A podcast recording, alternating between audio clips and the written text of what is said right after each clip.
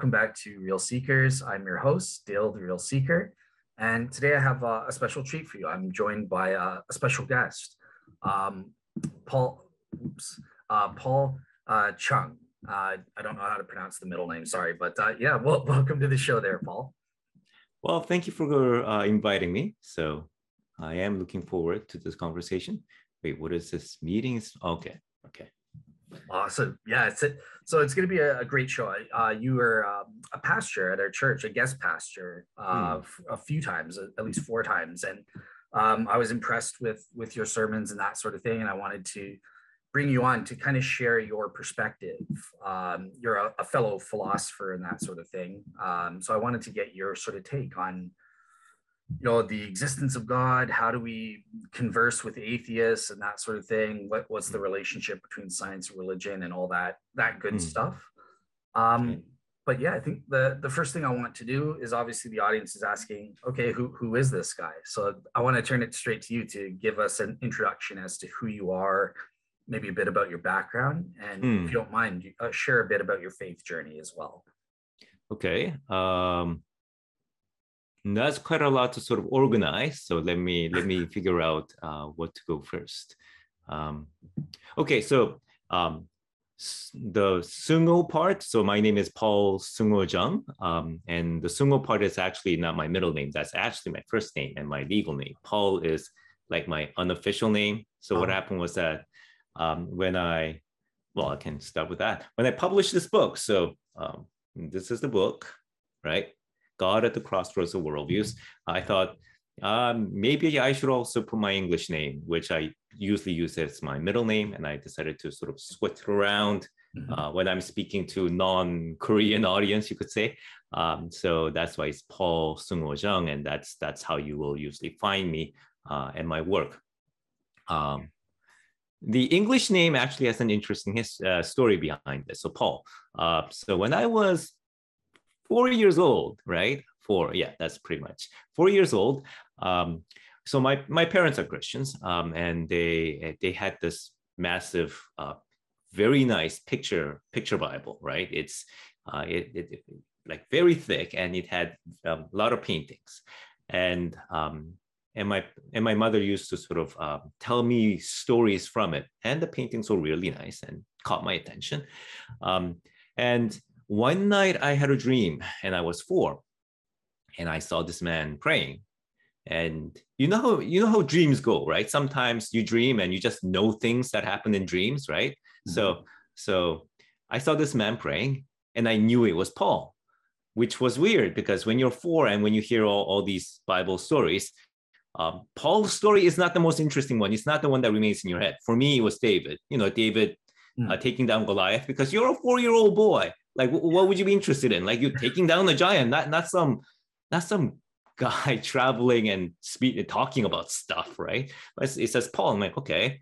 Then this person, like flying person in a Korean traditional dress, mind you, flying person in a Korean traditional traditional dress appears, and immediately, um, again because it's a dream, I know it's an angel, which is a weird thing. Like I, I remember thinking this because I'm like, that does not look like an angel that I saw in those picture Bible paintings, right? Because they use Western paintings.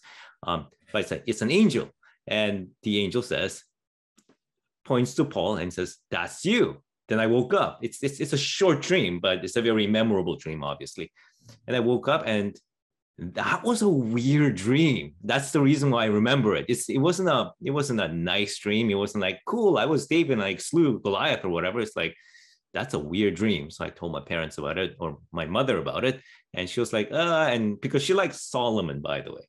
So Paul, Paul was not, you know, he he's not the most interesting of characters, at least to little kids and their mothers. That's, so that's like, oh, sorry. Yeah, go ahead. Not to interrupt at all, uh, but it's just interesting what you say there because I, I, think it's so true. But it, it's interesting for me as an adult. I was mm. asked on a podcast who I thought the most interesting character is, and I would say I said Paul. I, I hmm. but that's as an adult. But yes, yeah, and obviously I would think so too because I'm now using the name.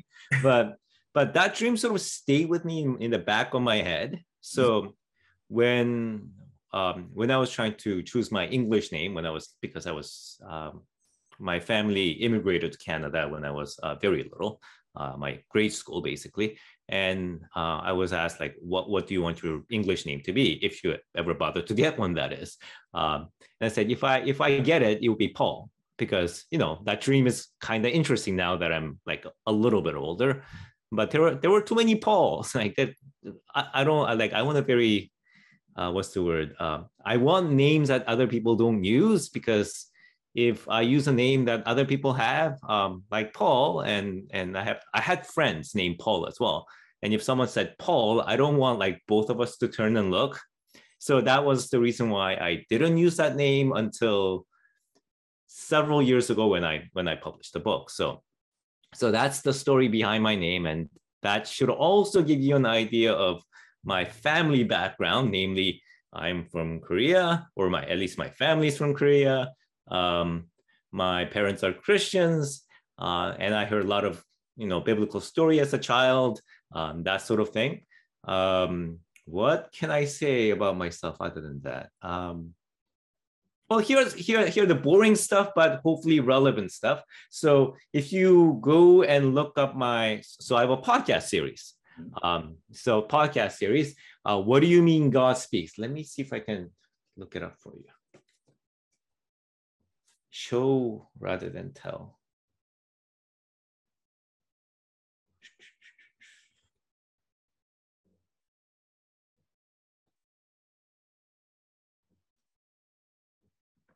So it's in the um, it's in you know your normal platforms like uh, can you oh, see uh, move move yeah uh move it up okay yeah. there you go what do you mean so, god speaks so what do you mean God speaks, right? So uh, you can find it on Google plat, um, Google, uh, Spotify, uh, especially Apple, uh, for some reason. Um, so that's where you can find it. Uh, what do you mean God speaks? Uh, podcast series and what's in? Oh, go ahead. Yeah, so there it. Oh, um, I also describe myself as because you also need to say like who you are when you when you do a podcast. so um, I let's see, I I have taught at university, so I, am a lecturer. I've been an, an adjunct professor, uh, mostly at the University of Toronto, uh, where I taught courses like science and Christianity, uh, theology, like um, I taught um, a course on basically theology of evangelism um, recently, um, science and Christianity at St. Michael's College, uh, Christianity and Culture, not at U of T, but uh, at Tyndale, and that was several years back. Um, and uh, my actual field of study is in philosophy of religion. So um, it could, if, if I go in the theology route, you'd be philosophical theology. Um, more secular route, you'd be philosophy of religion. And that's uh, where I wrote this book, which I showed you before, God at the Crossroads of Worldviews. Um, and uh, I speak and preach at different churches, uh, which is what you mentioned. And that was one of the reasons why uh, I was at your church. Uh, for it's, it's not like I sort of put myself up on the board so that people like find me. It's, just more like uh, apparently just people kind of find me by word of mouth. Um, that hey, there's this guy and he he has Sundays off usually, and you can you can ask him to come and come and speak at your church and yeah. and that's usually how um, um, these different people in churches find me and get me to um, speak there and stuff. So that's that's what i do as can you say a job? More or less yeah, yeah. Uh, so so that's what i do. Um okay about faith stuff. Um, that's a pretty good segue. Um, when I when I talk about on my book, God at the Crossroads of Worldviews, uh, because there's a bit of a history behind that too, right? So um, when I began my university studies, uh, I very consciously sort of wanted to look at all the other worldviews. Um, uh, very specifically, I went on um, various, uh, because atheism, by the way, is not like, like, like a single worldview. And I, I know there are number of atheists want to say it's like we don't actually have a worldview but no no you have a worldview it, but but you just have like many different versions of worldviews and atheism is more like a, a, family of different kind of worldviews you can have a scientific naturalist, uh, a very specific bent on that. You can have uh, more of a humanist. communist is like one version, which has lost a lot of credibility in the last 30, 40 years, but that's like, again, one version. So you have different versions. Um, I looked into um, Eastern philosophy, so uh, East Asian philosophy, uh, and also Buddhism and Hinduism and those those kind of things, um, like in, in a very general sort of way. And you, one of the reasons why I did that was because um, I was a skeptic during my university years, um, and um, I mean for a good reason. Like you, when you start asking questions, you you're like, okay, um, I don't really know whether whether there is God, and I don't know what, whether there are very good reasons for it. And a lot of the reasons people normally give uh, aren't terribly convincing, and and I don't know what to do when there's that issue between science and science and religion, science and Christianity. Uh, all of these uh, ethical and moral questions that also come up. So like, what do you do with all of those? And uh, I was a I was more or less a skeptic uh, for at least a couple of years, but I was what I would call a sympathetic skeptic. Hmm. Um, and I think that's a very important thing, by the way. Um, when so you, you can be a different kinds of skeptics, by the way. Um, you can be the kind of skeptic that's very corrosive. You know what I mean? It's, it's like you, you just put down other views and other thoughts without actually like like going through it. Um, then you or you can be a skeptic that says, well, I, I can't like that you you haven't really convinced me and I don't know whether your case is really good or not, but uh, let me think about it and and let me try to understand uh, where you're coming from and why some of these things might make sense to you or or might be convincing in certain contexts. So when, when you do that, you, you are still skeptical, but you are also trying to understand. And that's a that's a very key distinction. And I think that's a virtue that um, people in not only skeptics, but you know, people with any different positions and, and religious views or irreligious views should have. So that's what, what, what I try to be. I don't know whether I was terribly successful. I hope I was. Uh, but anyway, as I was looking through these different positions and views again and, and rethinking the kind of um, faith and you can say tradition um, that I had from, from my family, because Korea is one of those very interesting places where you have uh, multiple sort of sort of religious and philosophical traditions from all over the world sort of converging and and having like very strong presence. So it's one of those few um, asian countries that have a very very strong presence of christianity but also a very strong presence of buddhism and confucianism and and secularistic uh, modern sci- even scientism like that they're all there. So that's that's a very interesting combination. So um, and we had uh, from my family did that Christian sort of strand as well. So I was taking that in, and and from my experience uh, when I sort of reclaimed uh, that Christian faith, and some of the ways some of the ways that I did it were through um, you know philosophical reflection, you could say. Uh, some of the other ones were more uh, experiential. So um, I don't think we have the time to get into it, but uh, I, have I've seen stuff, right? Um, you could say I've seen uh, like a minor versions of some. How should I put it? You know how some like some crazy stuff happens in the Bible now and then, and you're like, wow. Um, now does that does that ever happen now, right? Yeah. Um, and I've I've seen minor versions of it. So, and I I had to thought think through this because I'm, um, I had to go um, like what? What do you? Are you talking like miracles? Are you talking visions or something? Or like what do you mean? Well, well, I can talk about visions. Um, that there were vision stuff. There were um, because Korea also have a Korean Christianity also um, has this uh, strong charismatic bent to it. Um, I mean, obviously, charismatic movement is like everywhere in the world. In fact, charismatic sort of uh, charismatic dimension of uh, Christianity is probably the most vibrant uh, so far, uh, at least as of now, uh, in, in Christianities across the world.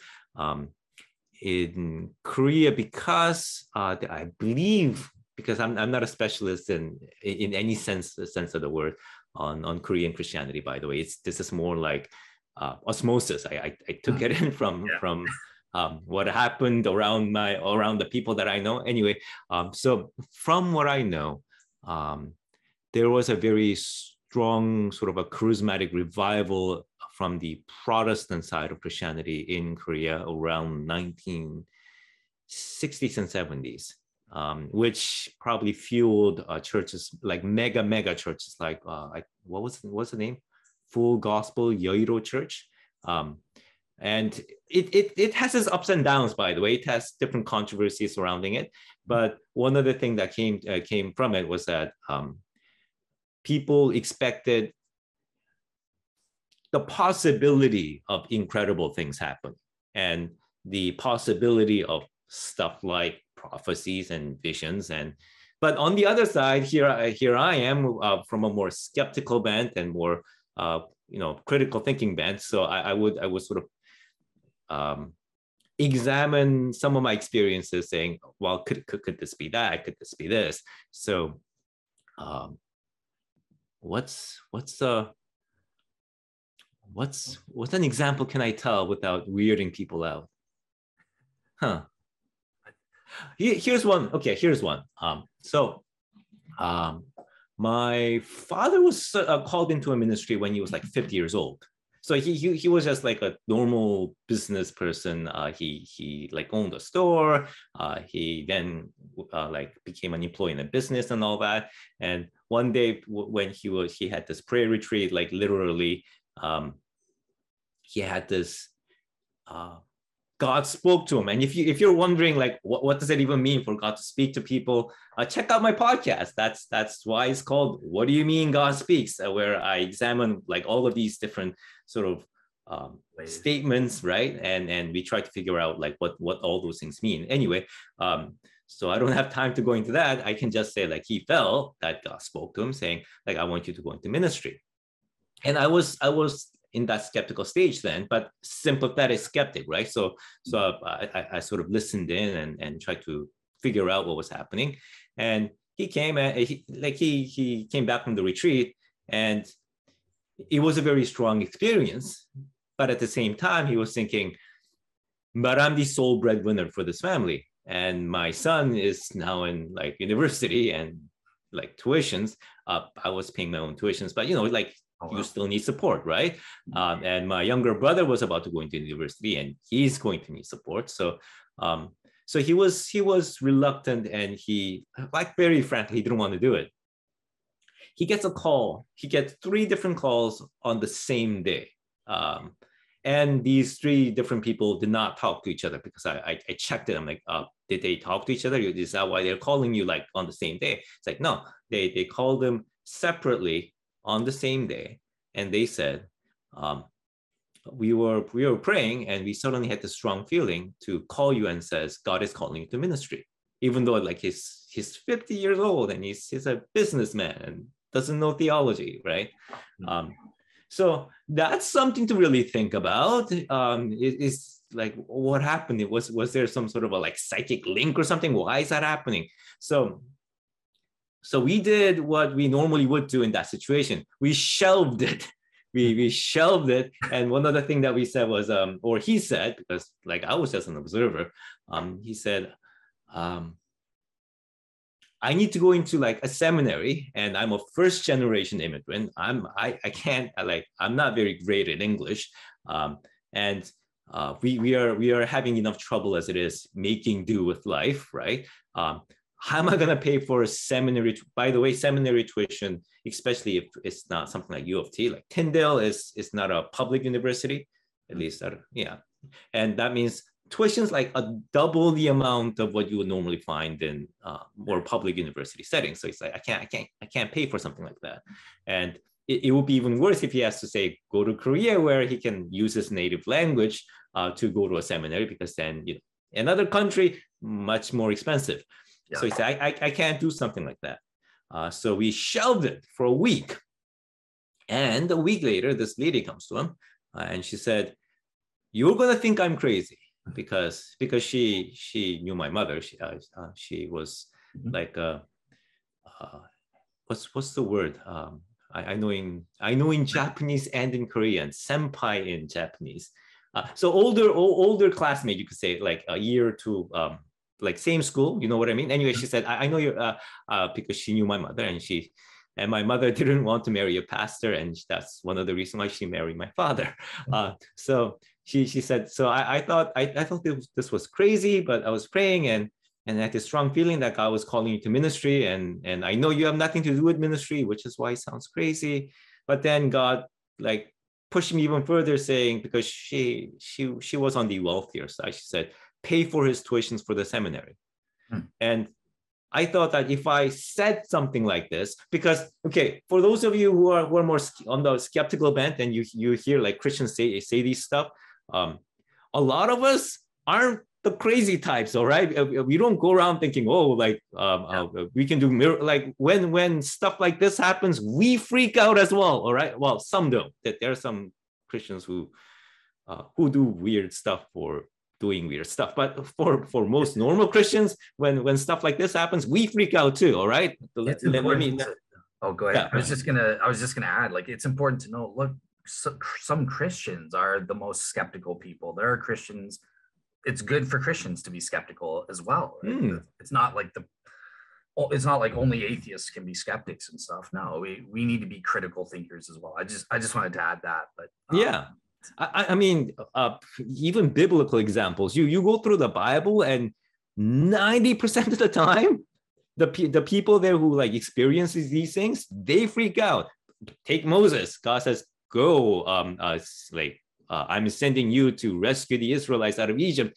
And Moses is the one that says uh, he's, he's the biggest voice of uh, protest and, and negativity. It's like, no, I can't do that. You're, you're, you're, well, God's not crazy, but like, you shouldn't send, at the, at the very least, you shouldn't send me, right? So anyway, she, she's like, you, you're, going you're going to think crazy, but and I thought I was crazy and I thought I was just hearing things. So I so I, I knew it for like a week but it kept coming. So I, I just want to get this over with. Um, is God calling you to ministry? Because He's been telling you to, God's been telling you to pay for your tuition. And that was that was the point that um, my father became too scared not to go to a seminary, mm-hmm. right? So um, that probably is the most straightforward example that I can think of in in all, all of the stuff that I've sort of observed, right? Mm-hmm. So, so I had this um, experiential side where where I I see stuff that you like the minor versions of the kind of things that happens in the Bible, you could say, um, and I went through different these different worldviews and and I sort of like put these together, and that's one that's one way I reclaimed, um, you could say my my Christian journey. Gotcha. Uh, that, by the way, was a massive, massive oversimplification. But that's we don't have ten hours, so that's that's where I'm going to stop. Um, but one other thing that uh, that happened out of it was um,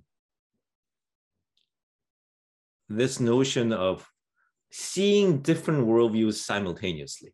Um, because remember, I, I studied different worldviews. I tried to get into their mindset but I was also skeptical. Then I also became Christian. So you have all of these things sort of like running around in my head. And one other thing that I realized was, that um, people who have different worldviews, they have them for a reason, right? If I mean, if you listen to some of the uh, less thoughtful sort of discussion between people of rival uh, philosophical or religious or even political positions, um, you would think that you know people on each side think the other side are like either totally totally ignorant or stupid or mm-hmm. or evil. Like it, like straight out like listen to some of the political debates and it, it really sounds as if they think the other side are like they're just evil yeah. or completely ignorant and my experience uh, when i went through these views are i mean to be sure there are there are very ignorant and there are very um, toxic kind of people on different different sides of the issues like that obviously but when you when you think about when you think about these as a whole people who hold certain positions they they also hold them because they thought through things Mm-hmm. If you uh, have a scientific, like naturalist, atheistic position, right? Um, because as, as, I said, many different versions of atheism. Um, there are there, there is a way that you have constructed your position so that it makes sense.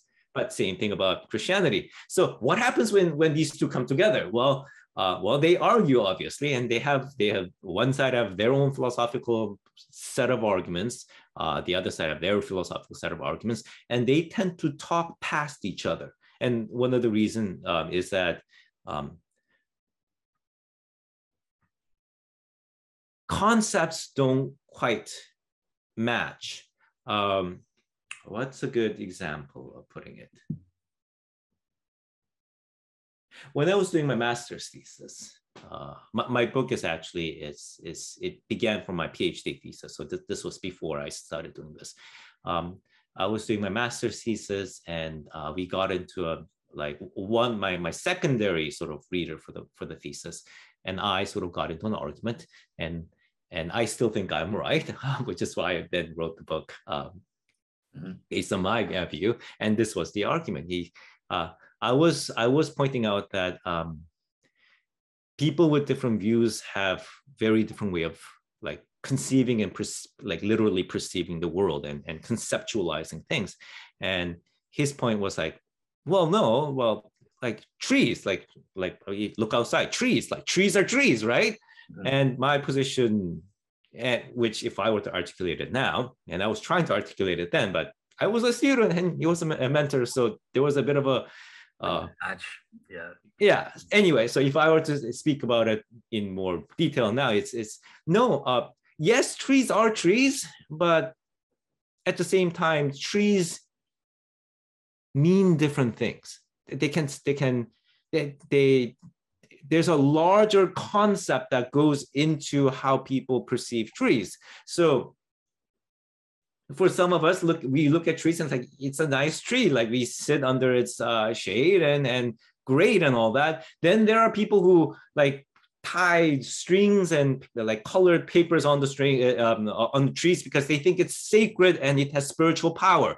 Obviously, those two trees are not the same tree. There are people that cut the trees because they want lumber out of it. And then there are people who uh, people who tie themselves to those same trees, saying you can't you can't cut these trees, right? Um, the, the more environmentalist types, right? For them, I mean, trees are trees, but at the same time, they mean different things.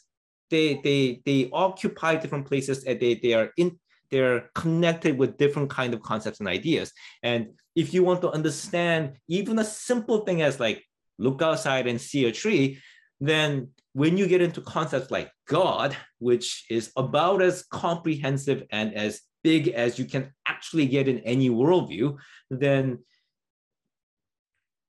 then people often don't think about it to think about it in in the same way, at least uh, in such a way that when they talk about and debate about God, um, they tend to talk past each other because hmm. they don't really have the same concept and that's where the book comes from uh, which is uh, the title um, that's where the title comes from which is god at the crossroads of worldviews where i basically argue that um, the, the biggest the, the main reason why for the past 500 years uh, in the, at least in the west uh, because that's where the arguments and the debate was happening yeah. um, that we haven't really made any significant progress uh, in the debate about whether God exists is because um, we've we don't take enough account of the larger worldview context in which this concept of God sits.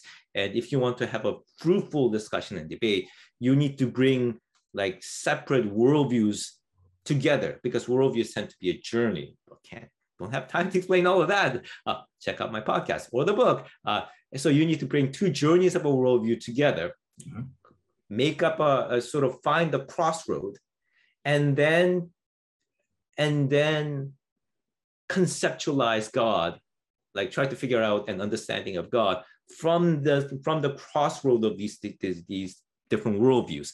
And if I were to put that in a very simple way, uh, it's sort of like translation. you are translating one concept, in this case, a, a worldview, to another. And even when we use the same language, in this case, English, uh, when you have separate worldviews, um, it's almost, it's sort of like speaking in different languages. So you need to translate one concept to the other in ways that this concept now makes sense to the other side. And once you do that, you can start speaking to each other and hopefully get at least a little further ahead than where we've been, you know, uh, been able to do so far. So, yeah. well, I've been sort of rambling, but that that's that's the background of what I do and perhaps uh, what goes into my faith and and all of those things.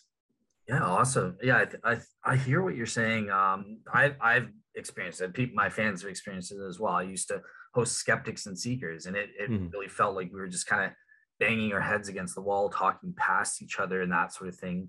So uh, I want to kind of ask you. You you did a, a podcast um, on like how do we relate to each other when we have these disparate worldviews? How do we connect? And mm-hmm. most people just think, well, tolerance. You know that I tolerate. Okay, you've got this weird view about the tree. I disagree with it, but I'll, I'll tolerate your disagreeing view. And you're kind of arguing there that look, tolerance alone is not enough. We, we mm. more. So yeah, like do, do you want to go into that? Like, yeah, what's your take on that? So uh, that's the that's a second that's that's the second episode of my first season uh, where I say um, uh, why we need to aim higher than tolerance. And my argument there was, um, and one of the sort of like the fueling emotion behind that episode was um, that was 2020. So that was when the crazy stuff were happening down in the states. Uh, do you have people listening in from the uh, from the US, by the way? Uh, majority of the audience is US. Yeah. Wow. Okay. So, hello from Canada. But um, um, I'm sorry to be blunt, but stuff that was happening at the end of 2020 and beginning of 2021, that was crazy. Like when, when we saw, like when I when I saw the January 6th stuff happening, I'm like, wow. Uh, yeah, uh, as, as a Canadian, I have to say that that that stuff looks crazy. So, uh, what was behind the emotive force behind that episode was that um, increasingly our society don't know how to talk to each other. Mm. Uh, at least people who have radically different views. And uh, one of the culprit, because there are many, many different culprits, right? Uh, but one of the culprit, culprit that uh, that I can point to was this idea that like we just need to be tolerant, and my answer was no. Uh, why? Because tolerance is, I think I called it, it, it's a failed virtue, and by that I don't mean that it's um, it, tolerance is a bad thing to have. Um, I mean that historically speaking, tolerance is a result of a failure of set of higher virtues. So what was happening was that um, during the during the Enlightenment, um, um, people were killing each other for for religious and, and ideological differences.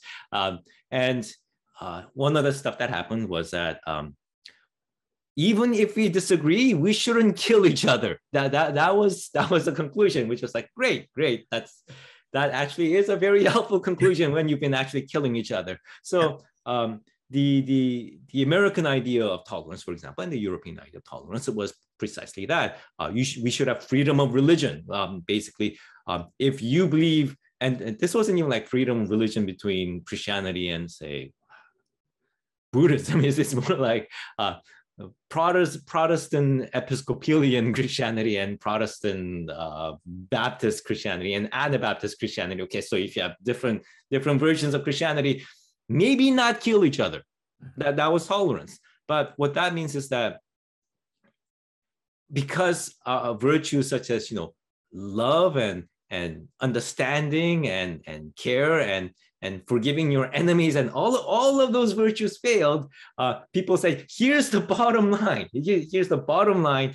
We shouldn't kill each other or persecute each other if you have different views. And and that was tolerance. That that that, that was that was like the rock bottom in which like if you dig any further you're you're you're going to hell basically. Like that's it, it's going to be hell on earth. So that's a that's a good thing that we we've established the bottom line. But if if that's it then there will come a point where it won't be enough. Um, particularly because uh, what happens if, uh, say, you come to believe that other side is actually extremely and dangerously ignorant, like dangerously ignorant and and evil, right? That that's what you think. Then then should you be tolerant? Because uh, then you're the tolerance sort of principle exists so that we don't harm each other. But if they are actually harmful, then should you be tolerant, right? And what's missing is well, if I want to be like a bit sappy about it, but I don't. It's it's not actually sappy. It's it's uh, Christian. Uh, it's it's the virtue of love. And what does love entail? And and we can get into that from. Um, well, you can actually check out the episode, but to put it in a general, um, very generally speaking, it's it's not a sentiment. Uh, what what it means is that make the effort to reach out to the other side and get into their shoes and get into their thinking and understand where they're coming. You don't need to agree, obviously. And you you can be aware that there are people who really are terrible. That's okay. But generally speaking, try to really understand and think about the other side and and and that takes effort because we think just just listen to what they say and and you know think critically. It's like no no that's not enough. Not when you have different worldviews because remember world um, when I, if if what I'm saying is true, then how they organize different concepts and beliefs and how they perceive things they're they are different. It's, it's like a language is different. What's the example that I gave in the episode? Right. Here, here's an extremely simple example. Uh, so during the Cold War, uh, the Cold War um, between the U.S. and the Soviet Union, and and you know the West in general. Um, the Soviets, uh, Khrushchev, I believe, uh, said something like, uh, and and and the context was they they were going into a nuclear arms race, and Khrushchev basically said, uh, you, you, know, you, you capitalist West, uh, we will bury you, right? And, and that was the that was what he said, and that was how he was translated. And the West basically took that as you know, because it sounds very gangster, right? Like I'm, I'm gonna bury you. Like what what do you think about that? It means like I'm gonna kill you. I'm gonna I'm going to I'm going to level level the field. And oh look, we just developed nuclear weapons. And that was that was well, that's a content, right? But if you understood the background beliefs and and the wordings and meanings um, that's under the surface, which is where you need to get to, uh, what, what he was trying to say was that uh, there's this, this communist uh, metaphor which said um, the capitalist system is self-destructive and, uh, and it will destroy itself so that um, we, the communists, will basically have to be there at the fu- funeral of you capitalist West, and you know, we will have to bury it because you, you would have died, and, and we, we would be like your uh, grave diggers uh, because like we need to take take care of your corpses and stuff, right? So it's it wasn't yes, it was naive because one that one that got buried was was the was the communist countries, but um, but at least what, what he was trying to say wasn't as belligerent as people thought. It, it, it meant something else, but you can't figure that out unless you understand the entire background and you understand where they're coming from. And then you can understand even simple sentences like, we will bury you. So what happens when you when you are speaking with people with radically different views about something much much much more complicated? Well you need to speak their language. It, like in, in that sense you you need to know what it is like to think like them and and make basically and and figure out a crossroad. And if you do that, then well, one one thing that can happen is that if you do that, and if you can, if you know what it is like to think like them and and get into their positions, then you can also discern the the the good version of their positions and the more toxic versions of their positions because you will you will be able to tell the difference right?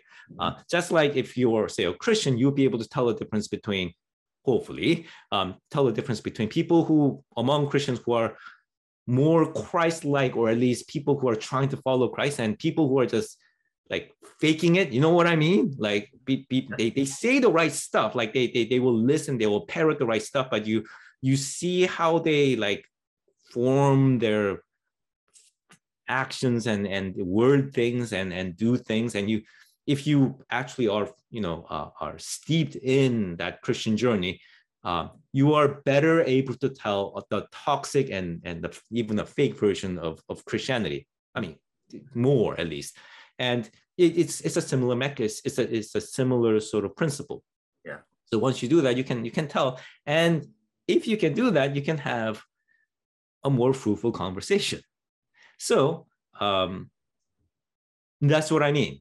If it's if if you just stick with tolerance, you never get past that bottom level final sort of like line in the sand uh, and you you just won't because tolerance don't make you reach out yeah. it's it's love and care and curiosity and and passion for truth and all of that that makes you reach out so that's what you need. And that's what I mean when I say uh, we need to aim higher than tolerance. Gotcha. Awesome. Yeah, I, th- I, think that makes perfect sense. You know, like it's part of being loving. You want to have an in-depth understanding and help that mm-hmm. individual to speak the same language and to understand and stuff like that. And I'll, I'll confess, I, I'm sometimes I myself have been guilty of not doing that and just saying, well, at least I tolerate tolerate you kind of thing. So we need to get past that at times. So yeah, I think that was well said it's uh, it's a tough thing to do right it's it's it is it's a tough thing to do from all sides and i mean if from the christian perspective that's why you need the grace of christ right? Because if you don't have the grace of christ and if you don't have his his like encouragement and like really command to love your enemies and you you meet up with people who like really really like push your buttons like in what they say uh, then then then why should you why should you do anything more than tolerate them right? So so that's the task really. That's that's the challenge and and a call and and things that we often fail at. But we don't want to fail at too much because then you get into um then you get into civil war really. So. Yeah well well that's that's an interesting aspect because the the last question that I wanted to ask about kind of like how we engage, how we interact is mm. okay, well let's let's say we are we do become discerning in this way and we do discern look the, the person that we're engaging with um, they really don't care about truth they, they've got their own agenda. They're they're the toxic type. Okay. Uh, how do we handle that? Should do we continue to try to detoxify them or do we just part ways? Like what, what do we do with a toxic person we're engaging with? Well, um, I would advise a couple of things. One thing is um, maybe be careful to label someone as toxic. I mean, you can't if if that person really does act in a very toxic way, then that's how it is, and and you can't pretend that he's he or she or, or whoever that they're they're not acting otherwise. Uh, but leave enough of an opening in our own hearts that maybe we, we don't we don't see what we should be able to see so what i mean is that um, even if if even if we sort of respond and maybe step away uh, keep an eye open so that if we actually have made a mistake then about that person then we will be able to um, recognize that mistake sooner right anyway so putting putting that caveat 1st mm-hmm. um, when you have a conversation uh, and you want this to be a fruitful conversation and, and we want to edify each other and and, and it, that's true even if if say people believe especially true if people believe very very different things but um, i mean spiritually edifying um, as a christian um, then one other thing that we may want to ask is when we converse, are we edifying each other or are we just looking for a fight? Mm-hmm. Right. Mm-hmm. And sometimes some people are just looking for a fight and they want to take people down. And I would say, then don't fight. Right. Yeah. And so, and so if one other thing that we can do is okay, if we are not, we are not, we are not really trying to think together and and we are get we like our conversation is de- um, like devolving into uh, ad hominems, like like basically insults and and and like memes, like really mean sort of internet memes, right? Uh, and if that's what we're doing, then um, then we're not really getting anything. We, we, we're not really building anything. We're, we're like you're getting toxic, I'm getting toxic. Um, destroying each other. Yeah. Yeah. I mean, if you're just joking around, that's fine. But then that's that's what we should be doing. We should just joke around. Um, we, we shouldn't pretend that this is something else. Like we shouldn't pretend that this is like, oh, we are we are trying to argue for like that. Come on, be serious. That's not what we're doing. Uh, we're trying to destroy each other, and and we are not interested in that. That that's not what I'm interested in. So uh, we're gonna do something else. I don't know, play games. um, but but if that person is so toxic that that person just wants to come after you and just do that thing, then then uh, and if that's the case, walk away because well, what's going to come out of that interaction other than feelings of murder, and that's um, well, um, there there are so many other things that you could be doing, yeah. right? That's that's more fun, really. Um, let alone more fruitful and more edifying and all that. So that's one option. But eh, remember, the first caveat stands, which is um, always be open to thinking that maybe you've misunderstood. But but if it's harming you, like even with that misunderstanding aside, I'm just gonna step away and and get out of this place where we're trying to kill each other spiritually. So so let's do that. So that that would be that would be my take on it. Awesome. Awesome. All right. Well said. Um, all right, cool. So I want to transition into kind of the main essence, right? So you're mm-hmm. kind of thing, the the relationship, you know, what what is God and that sort of thing. So let's look at the debate between God and atheists. And mm-hmm. the first thing I want to ask you, because you have kind of a unique perspective. So in the first place, who and what is God in your view? Hmm. Um, and then follow up with okay what possible role does god play today? But you know we're in the modern scientific age. We don't need god for for anything and stuff like hmm. that so yeah. Okay uh that's an interesting uh, sort of way that you've sort of phrased a question like who and what is god's like because one is a person like you you you you're conceptualizing god as personal and what is that's that's a very impersonal conceptualization. So um, and I, I take it uh, perhaps perhaps you're getting that from the from the episode you might have listened to. So again a plug-in my uh, what do you mean god speaks? Uh, uh, what what you're asking is sort of it gets delved into it from the first episode uh, where it says like why they why is there no job for god? That's mm-hmm. more or less what the title is. Um, so my approach is basically um, we live so that's including christians uh, in most modernized countries. So modernized uh, uh, secular uh, and they, they include either western or even westernized countries like japan and south korea. Um,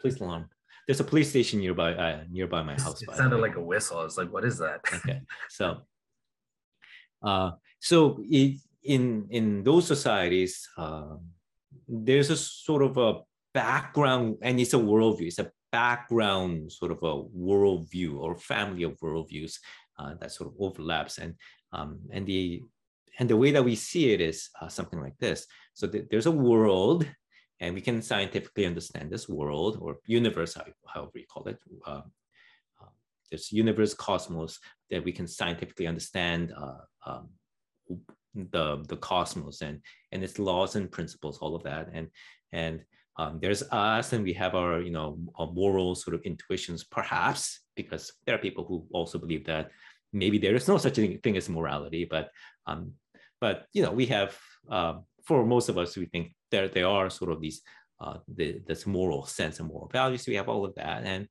and then you have these uh, religious people sort of sort of like plugging God at the top.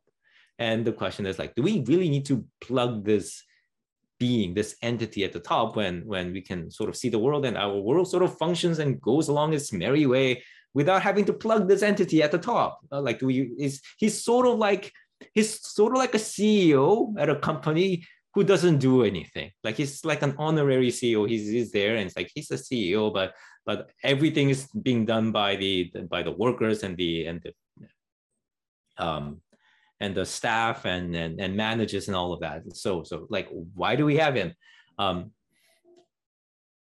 and that's because we haven't translated the concept of God as uh, as this concept that's traditionally formulated in, in Christianity into a concept that fits, not even fits, uh, how should I put it? We haven't, we haven't actually proposed uh, uh, an actual translation of the concept uh, for, for, for our context. So that's, that's how I diagnose the problem really. Um, so what do I mean? Um, in Christianity, for example, in well, in most monotheistic um, um, religious traditions, uh, various Christian traditions, Ju- uh, Judaism, and I, I, believe Islam as well. But Islam, I'm less familiar with, so I'm, I'm, that's a conjecture. Uh, God is not some sort of an so we don't conceive it as like there's a there's this world and and, and then, then and then there's this really really powerful entity somewhere in the world. Like that's that's not how at least christian theology uh, has conceptualized god. Um, god's central and core. So what how how would that actually work? Um, in the modern sort of scientific uh, vaguely scientific uh, vaguely secularistic context. Uh, I, I did this way. Um, here's a translation and it's a very rough translation but it's actually a translation rather than like this concept that's out there. I mean we don't know we don't actually know what it's what it's about and we just imagine what it means. Like here's a translation. Um, god is not like this entity that we just sort of put it at the top. It's god is reality. And by that i don't mean like the universe is god's. I mean i mean in a much more fundamental and, and comprehensive sense. Um, so how should I, how should I explain it? Okay, think about how we use the word reality. By the way, this that, that's how translation works. Um, when you when you have very different languages, so I speak Korean fluently, by the way, and English. Uh, English being my preferred language, but I speak or uh, I'm good enough in Korean that I can I can watch those Netflix shows. I haven't watched Squid Game, by the way, if people are asking, uh, but I can watch those Korean TV shows or or read the webtoons and in, in original language like naturally. Anyway so and what's interesting is that uh, i can read the english translations of these korean things and i can read the korean and, and find discrepancies. And most of the discrepancies come uh, this way. Uh, words when you want to really translate the words uh, uh, really really well you want to know more than just the meaning of that specific word uh, you want to know how the word is used in daily life, really. Like you want to know how the word is used in, in the larger context, in multiple different contexts and settings. And then you want to be able to see how that word was used in that specific context, and then translate the word into a, uh, in, into a word that has same sort of usage, right? So that's that's how you translate. So in the in in contemporary settings, uh, in at least in, in, when we think about the word reality in a more philosophical sense, um, we use the word in a certain way. So here's what I mean. Um, so what I mean is, um, I don't mean reality in in in this sense when people say you need to be realistic. You know what I mean? It's like, uh, why are you aiming? Why are you aiming to? Uh, I don't know. What's what's the big one?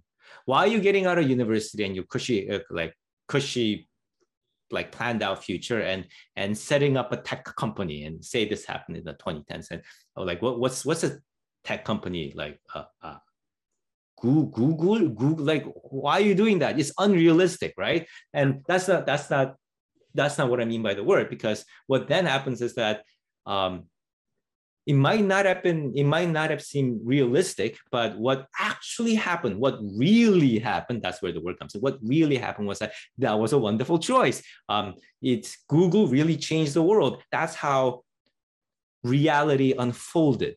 So that's that's what I mean.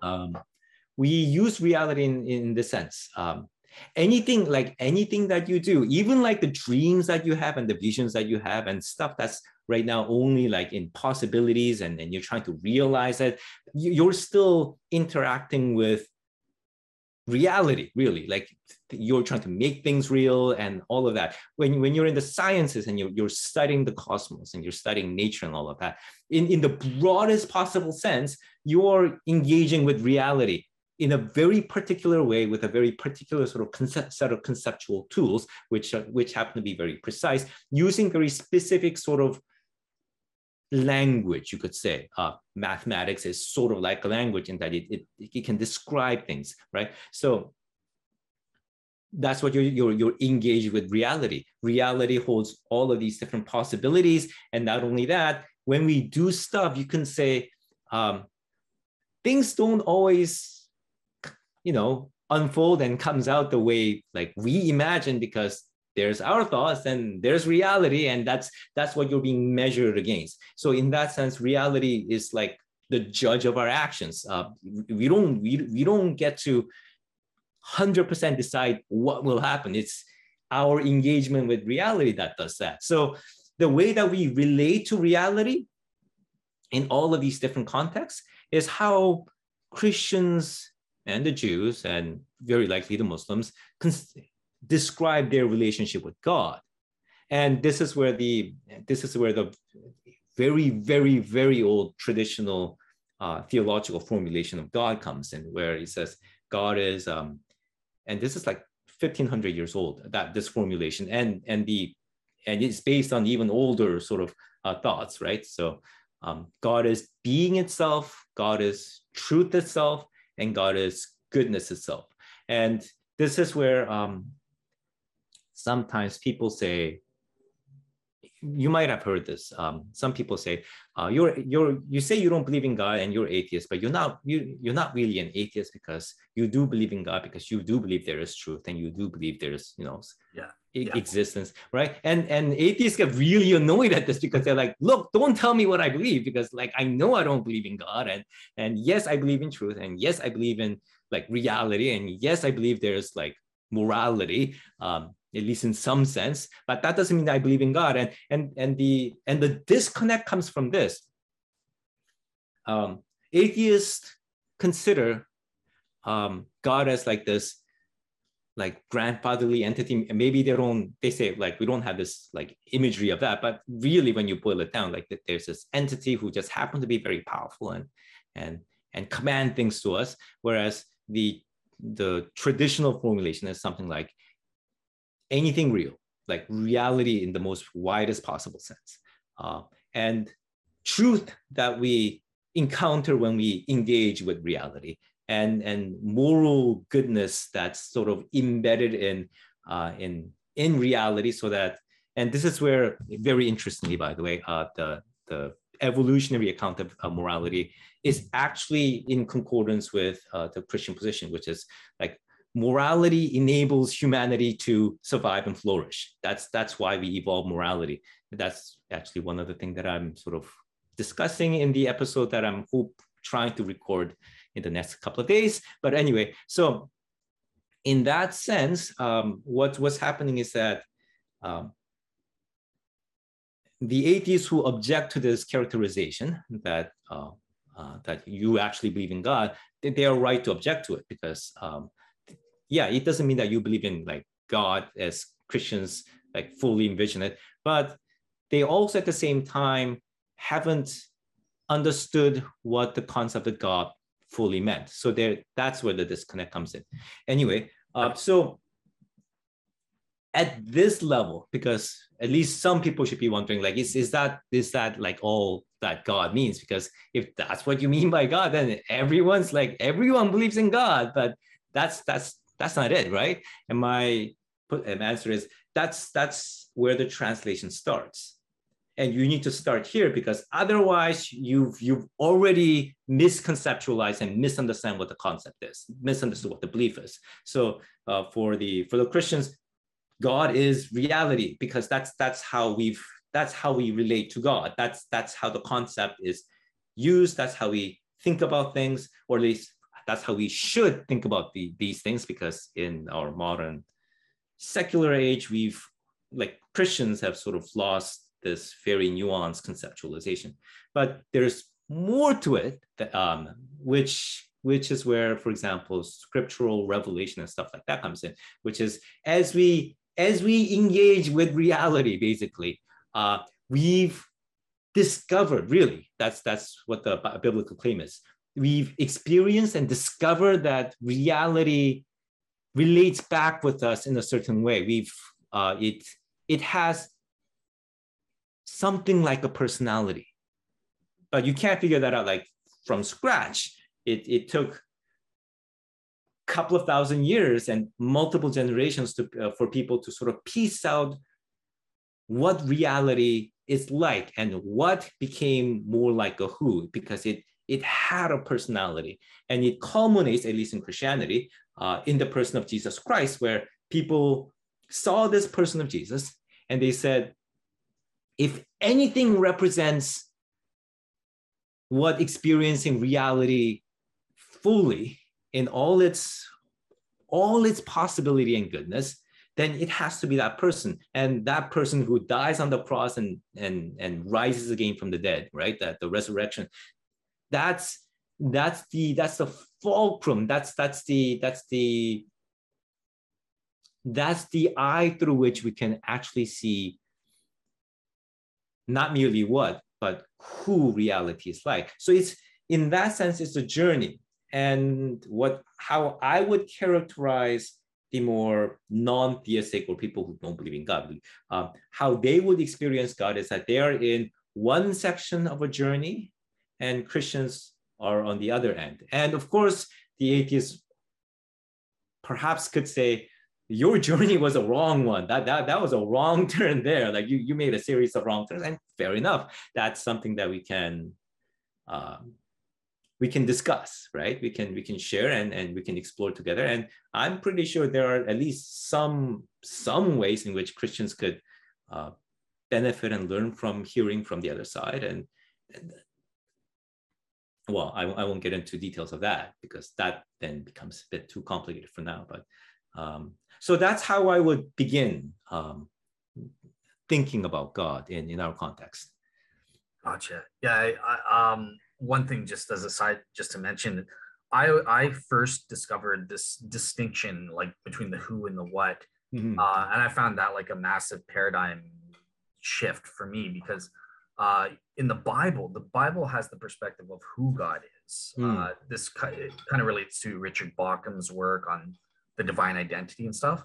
Hmm. Um, and then it wasn't until later when you know the philosophers came in, they started asking the what question: mm. What is God? What in context of the Trinity? How do we make sense? He's three persons, stuff like that. So that's why I found that interesting. Um, your take on you saw there's kind of a distinction there in a different uh, context. So yeah. because because in the biblical narrative, um, it's it's immediate, right? You you experience reality in the form of a form of a personal not personal experience makes it differently. It, you you encounter reality as a person right? Yeah. perhaps in a vision or in the voice that speaks from the heart and you're like what's this voice?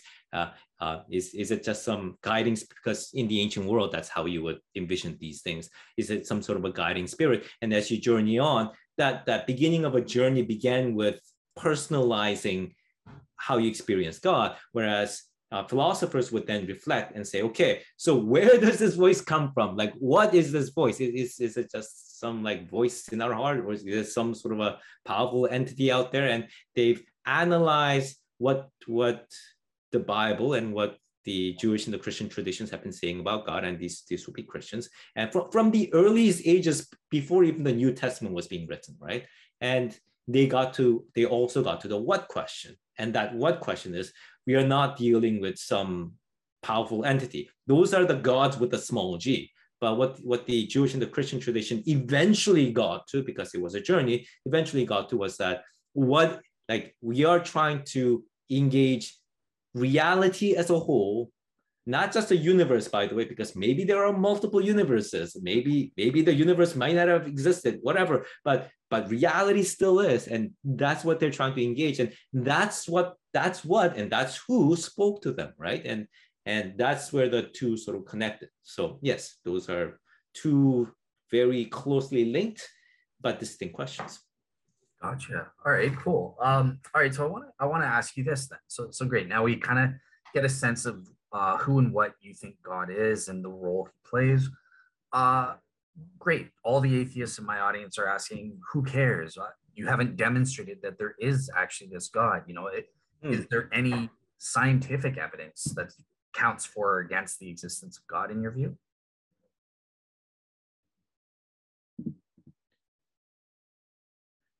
Hmm. How should I?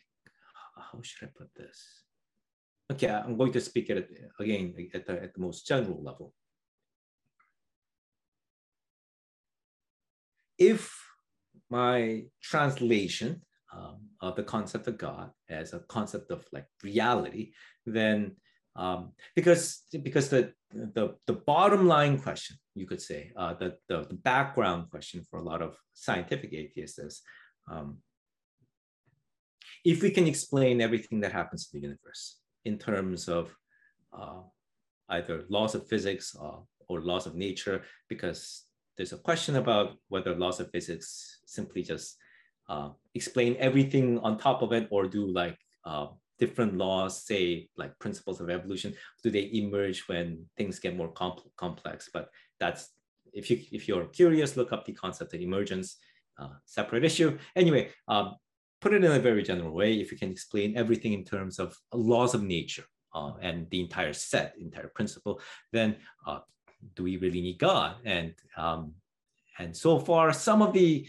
less thoughtful argument, you could say, thoughtful debate has been focused more on, well, maybe there are things that uh, these laws don't explain, like uh, where did life come from and and we, we don't we don't have the full answer to that and and uh, how how big bang occurred and and because we haven't we are still searching for the ultimate laws of physics that sort of um, sort of describe and and and, and you know uh, describe how big bang occurs and whether there are multiple universes and and all of those things and and um, that's where uh, the M theory and, and superstring theory, all of that sort of fits in.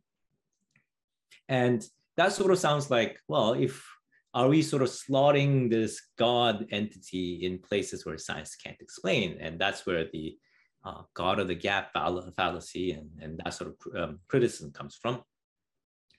But that's not how I've translated the concept of God. And that's, I would argue, that's, that's not actually what the concept of God is for as long as the the more finalized concept was for the past 2,500 years or so, uh, at least 2,000 years. So if I were to say, you know, um, the, the simplest translation is something like God is reality.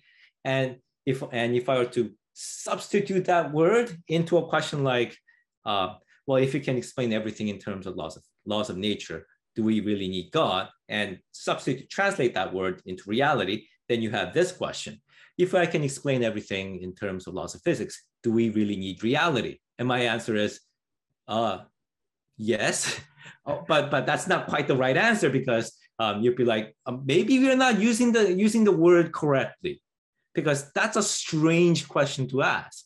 And remember, God in the traditional 1500 year old uh, formulation, God is being itself, truth itself, and goodness itself, and like substitute all of that into those questions we can explain everything in terms of science. Great, excellent. We haven't, but but perhaps we can, and that would be wonderful if we can. But let's let's do that.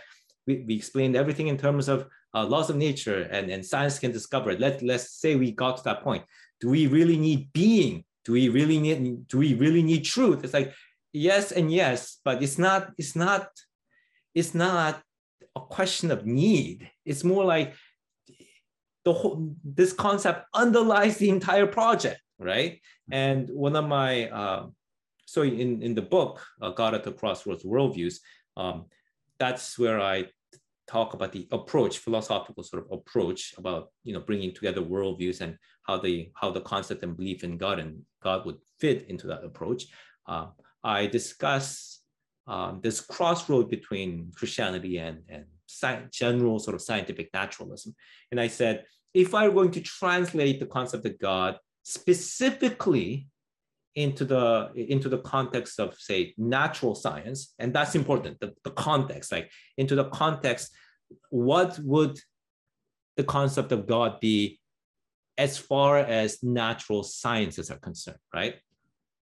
And my analysis was that the closest concept that actually translates to how the concept of god actually is is the concept of the laws of nature period like the, the, or or more largely speaking the concept of rational principle that define and underlies everything that happens that science can discover and understand. And it's the concept of uh, what's called the logos. And there's a philosophical sort of um, history behind that by the way. So if you if you know the history of science modern science emerged from philosophy.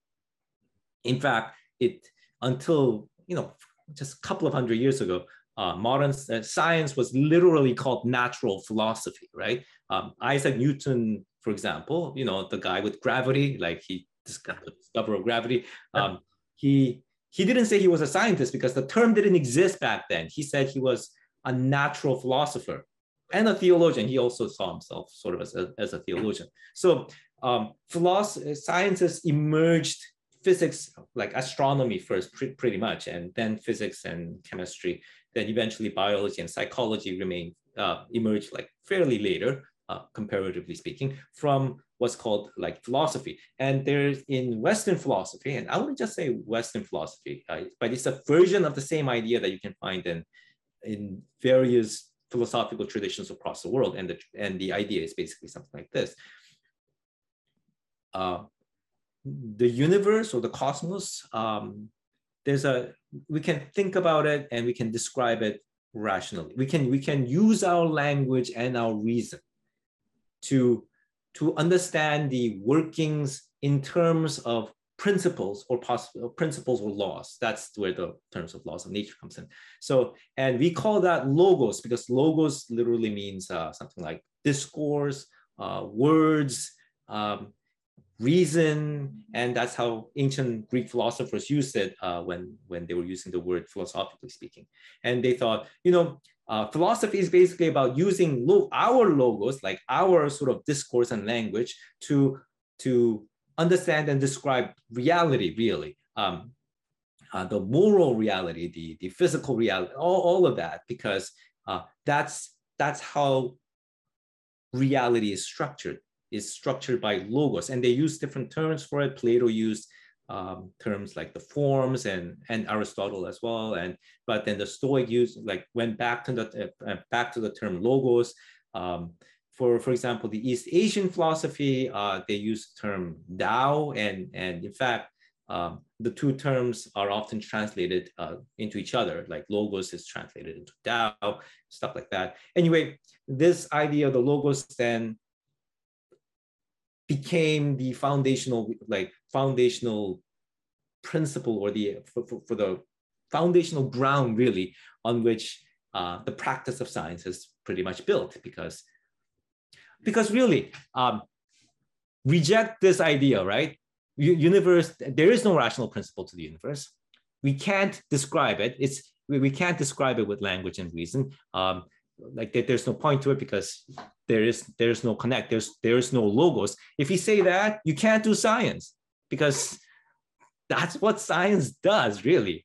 And what's interesting is that with um, with the jewish theologians like philo and uh, later the god like literally in the new testament bible in the gospel of john um, they said this logos this philosophical principle logos is god it's it's it's not like well no no no like you can believe in your logos and we will believe in god no no no logos is god or more specifically it's god speaking right uh-huh.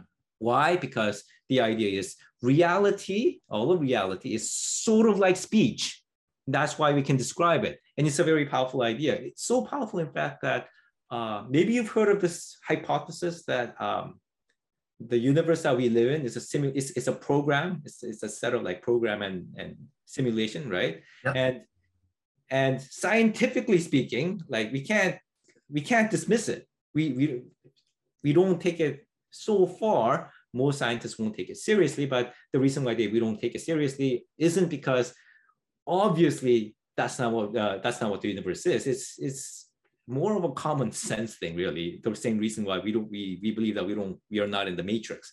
But the reason why we this hypothesis, this proposal can be out there is that what science actually examines are the is information, really. Information, principles, that's what we examine. Because again, in that sense, reality is like a language that's that's the that's a foundational sort of um, idea about our world that science operates in. And according to christian theology that's what they mean when they when they say god or at least god speaking uh, insofar as in the context of natural science because god uh, people experience god in in many different ways beyond that very specific context. But as insofar as science is uh, science is concerned, then that's what we mean by God. So if that's that's how it is, and people say, well, do you have any evidence for God? The the most general answer that I could give is that that might not be a very good question to ask mm. any more than it's a question of do you have any evidence that universe has rational principle or do you have any evidence that uh, uh, there's such thing as laws of nature, or do you have any evidence that uh, science works? And it's like, uh, yes, but that that's you're you're probably not asking or thinking about the question the correct way. Now, what we can go for, like where we can go for from here in terms of science is something like this. Okay, um, so how should I put it? Ah, so for example, uh, what's his name? Stephen Hawking. Mm-hmm. Uh, so I know the I know people who are atheists uh, will be very aware that Stephen Hawking was an atheist.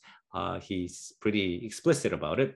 Mm-hmm. Um, he says in the book Grand Design, where he says we don't need God, um, there is a very interesting line, and this was this was like before I published the book. All right, so it's um, so it's more like I had my position, then I realized, oh, it, interesting thing that you say there. But I sort of like my position sort of predict, predict, maybe it's not a good word, but anyway, here's what he said. He said, um, maybe by God, people mean, I'm paraphrasing it here because I don't have the book with me. Uh, if by God you mean the physical, uh, like physical laws of nature, then yeah, okay, like God exists, like there, there is God. Uh, but but you need more than you need more than that uh, that for God because uh, don't you need miracles which which like violates the laws of nature and since you can't violate the laws of nature that's why I don't believe in God like that that that was his general flow of uh, flow of his uh, thoughts there. Um, my position would be that you have the first part correct, right? Um, you you've offhandedly correctly analyzed that the closest conception, closest idea in the natural sciences that correlates to the concept of God is not some sort of a like super powerful alien entity, really, but um, but something like the laws of nature. Now, what about miracles? Does it violate the laws of nature? And all of those, uh, I would say, miracle is a very different concept, uh, and and you it, it doesn't fit well with with the question of like laws of nature and does it violate it or not? Because um, when the mir- the con- when, when the idea of miracle was first being sort of uh, raised in the biblical narratives uh, there was no there was no concept of there are these laws and then you violate these laws. It, people didn't think that way. It was more like um, wow, look at this amazing and cool stuff that happened that we didn't think could ever happen, but it happened. Like like the water is being split, um, and and does this extraordinary thing that happened leads us to God? That's why miracle in the original Greek, for example, is uh, literally means sign. It's a sign, not a break. It's a sign. So could a sign do something that, at least as far as our, our scientific knowledge is concerned, do something that we think is impossible?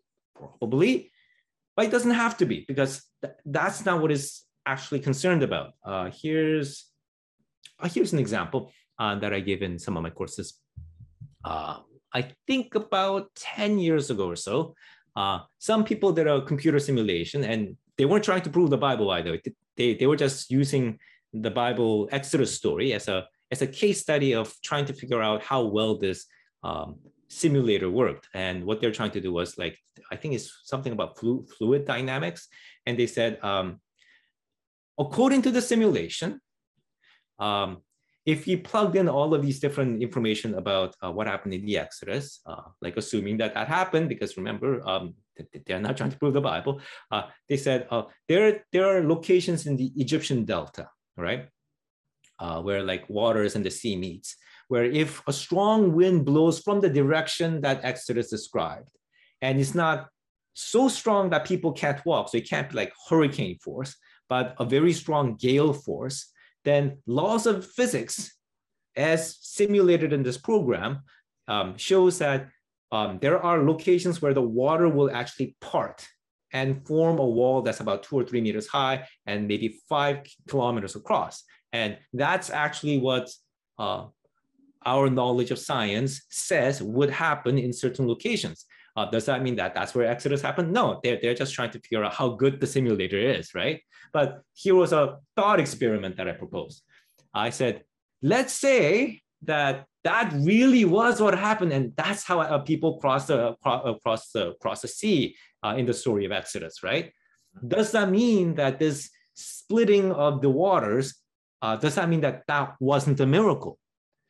And the answer was, uh, no, that's a miracle because because the concept is not about whether the laws are violated, but whether something incredible happened and and and people being led by God was truly being led by God. So again, it's a problem with translation. Stephen Hawking got one part of the translation correct, the other part not so correct. Um, should I also?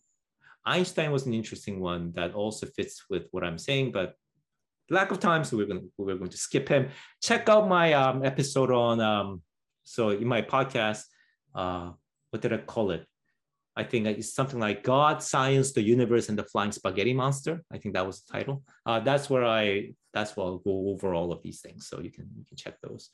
Um, what, one thing yeah. just to just to follow up. So um, maybe this can kind of take the place of question four, where you know I'm asking about science and religion. You you've kind of covered your bases there. Look, there isn't this hard distinction between supernatural and natural and stuff like that. And I, I fully agree with you. I, I've my audience will know. Um, I've kind of made this argument. Um, look, we can detect uh, the design of God. Mm. So hmm. these uh, events, certain events, uh, we can detect intelligent design. And I, I've applied Bill Dembski's criteria of specified complexity okay. to identify those. So look, this is a God designed event, designed for what? To authenticate a religious message or something. And that can okay. apply in that Exodus case, whether it was a supernatural event or whether it was just the wind. And you know, it's based on the timing or the circumstances in that case. But with with me shutting up and turning it to you as the guest, um, what do you think of, of something like that? Um, a design perspective, is there a way we can incorporate scientific principles to detect events, uh, miraculous events, or something like that? Um, yeah. Ah, that's a complicated question. Here is here's some caveats, and it's it's more an approach issue rather than uh, anything that has to do with the content. Um, so how I normally approach uh, questions and issues is that um, I would take, so expertise have different fields, right? So mm-hmm. it, for me, it's, it's philosophical theology and what I can speak about in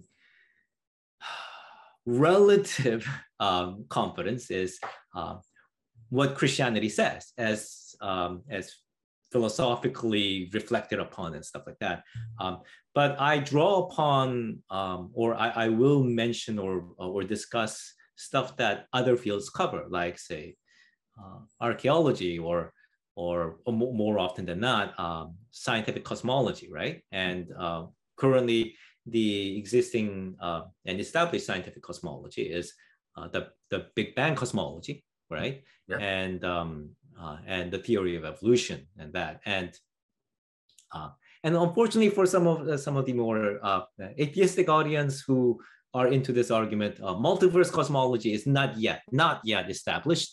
Uh, but I think I argue elsewhere that um, that's that's not really a central point of contention at least for Christianity, anyways, because if the multiverse exists, that still that that still involves laws of nature, which is the logos of God. So multiverse, God speaking. Only one universe, God speaking. So whatever. Uh, but uh, going back to my approach, uh, for me, if a particular ex, uh, community of experts in that field says something, I'll say, okay, I'll, I'll take that I do understand that that view may one day change, or that entire thing may be appended. Uh, perhaps people will say we got everything wrong about I don't know evolution. It's like okay, sure, but for now, if evolution is the thing, then I will I will take evolution and and um, and see how it interacts with uh, the larger sort of Christian understanding of the cosmos, which again with evolution like there are principles of evolution that's still the logos of god and if that's the case that's god speaking if if you're wrong and say, and this is what oh, this is why I'm bringing it up. Dembski is involved in what's called intelligent design, which is a counter position uh, for evolution, but that has not gained any traction within the within the scientific community that's relevant for the debate, namely the, among the biologists. And uh, you know, uh, he can argue, but until you manage to bring about a revolution there, I'm going to stick with like I'm, I'm going to stick with what's actually available uh, from the fields, and that's my approach. Your question, however, is a bit more specific because I suspect that you're not really talking about intelligent design in terms of uh, how species came about, but more uh, more as an analytical tool, if I'm getting it right. Yeah, exactly. Right.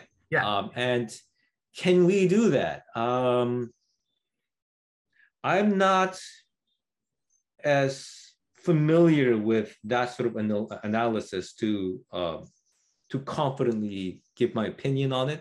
But here are a bunch of caveats that I could give, right? And it has to do with something like um, does prayer work, right? That's a very similar sort of um, issue. Does prayer work? How would you go about scientifically examining that? And you would think, you know, like get a whole bunch of, for people who are more, you know, uh, familiar with how scientific um, inquiry works.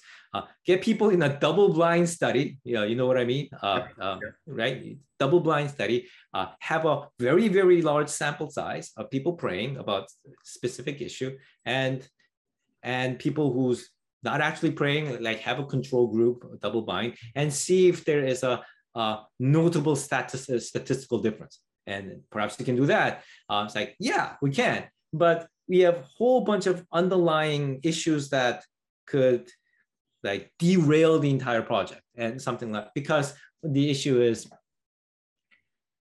if you're if you're thinking about God in simply the terms of uh, terms of like the laws of nature, and that's also God speaking, at least at least as far as Christianity is concerned.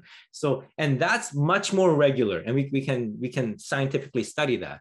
But prayer is much more of a personal interaction, and personal interaction uh, brings into it a sort of like unpredictable hidden variables. Like if you're praying, like do you have the right mindset do you have the right uh, are you in the right relation with god uh, when you're praying uh, because for christianity are you praying about something that god is already going to do but he's uh, God is like waiting for because that's what prayer often is. Uh, especially even in prayers where like miracles happen, God is at the point of doing something, but he wants people to participate because if people don't participate, there will be no point in doing this. It's that sort of thing. So, and prayer is that part of uh, part of the participation. Are are people who's praying for this actually participating in what God is doing? But how do we know what God is doing? And and we can't we can't figure that out um, in this how we set up the study. So, so because of these hidden variables, um,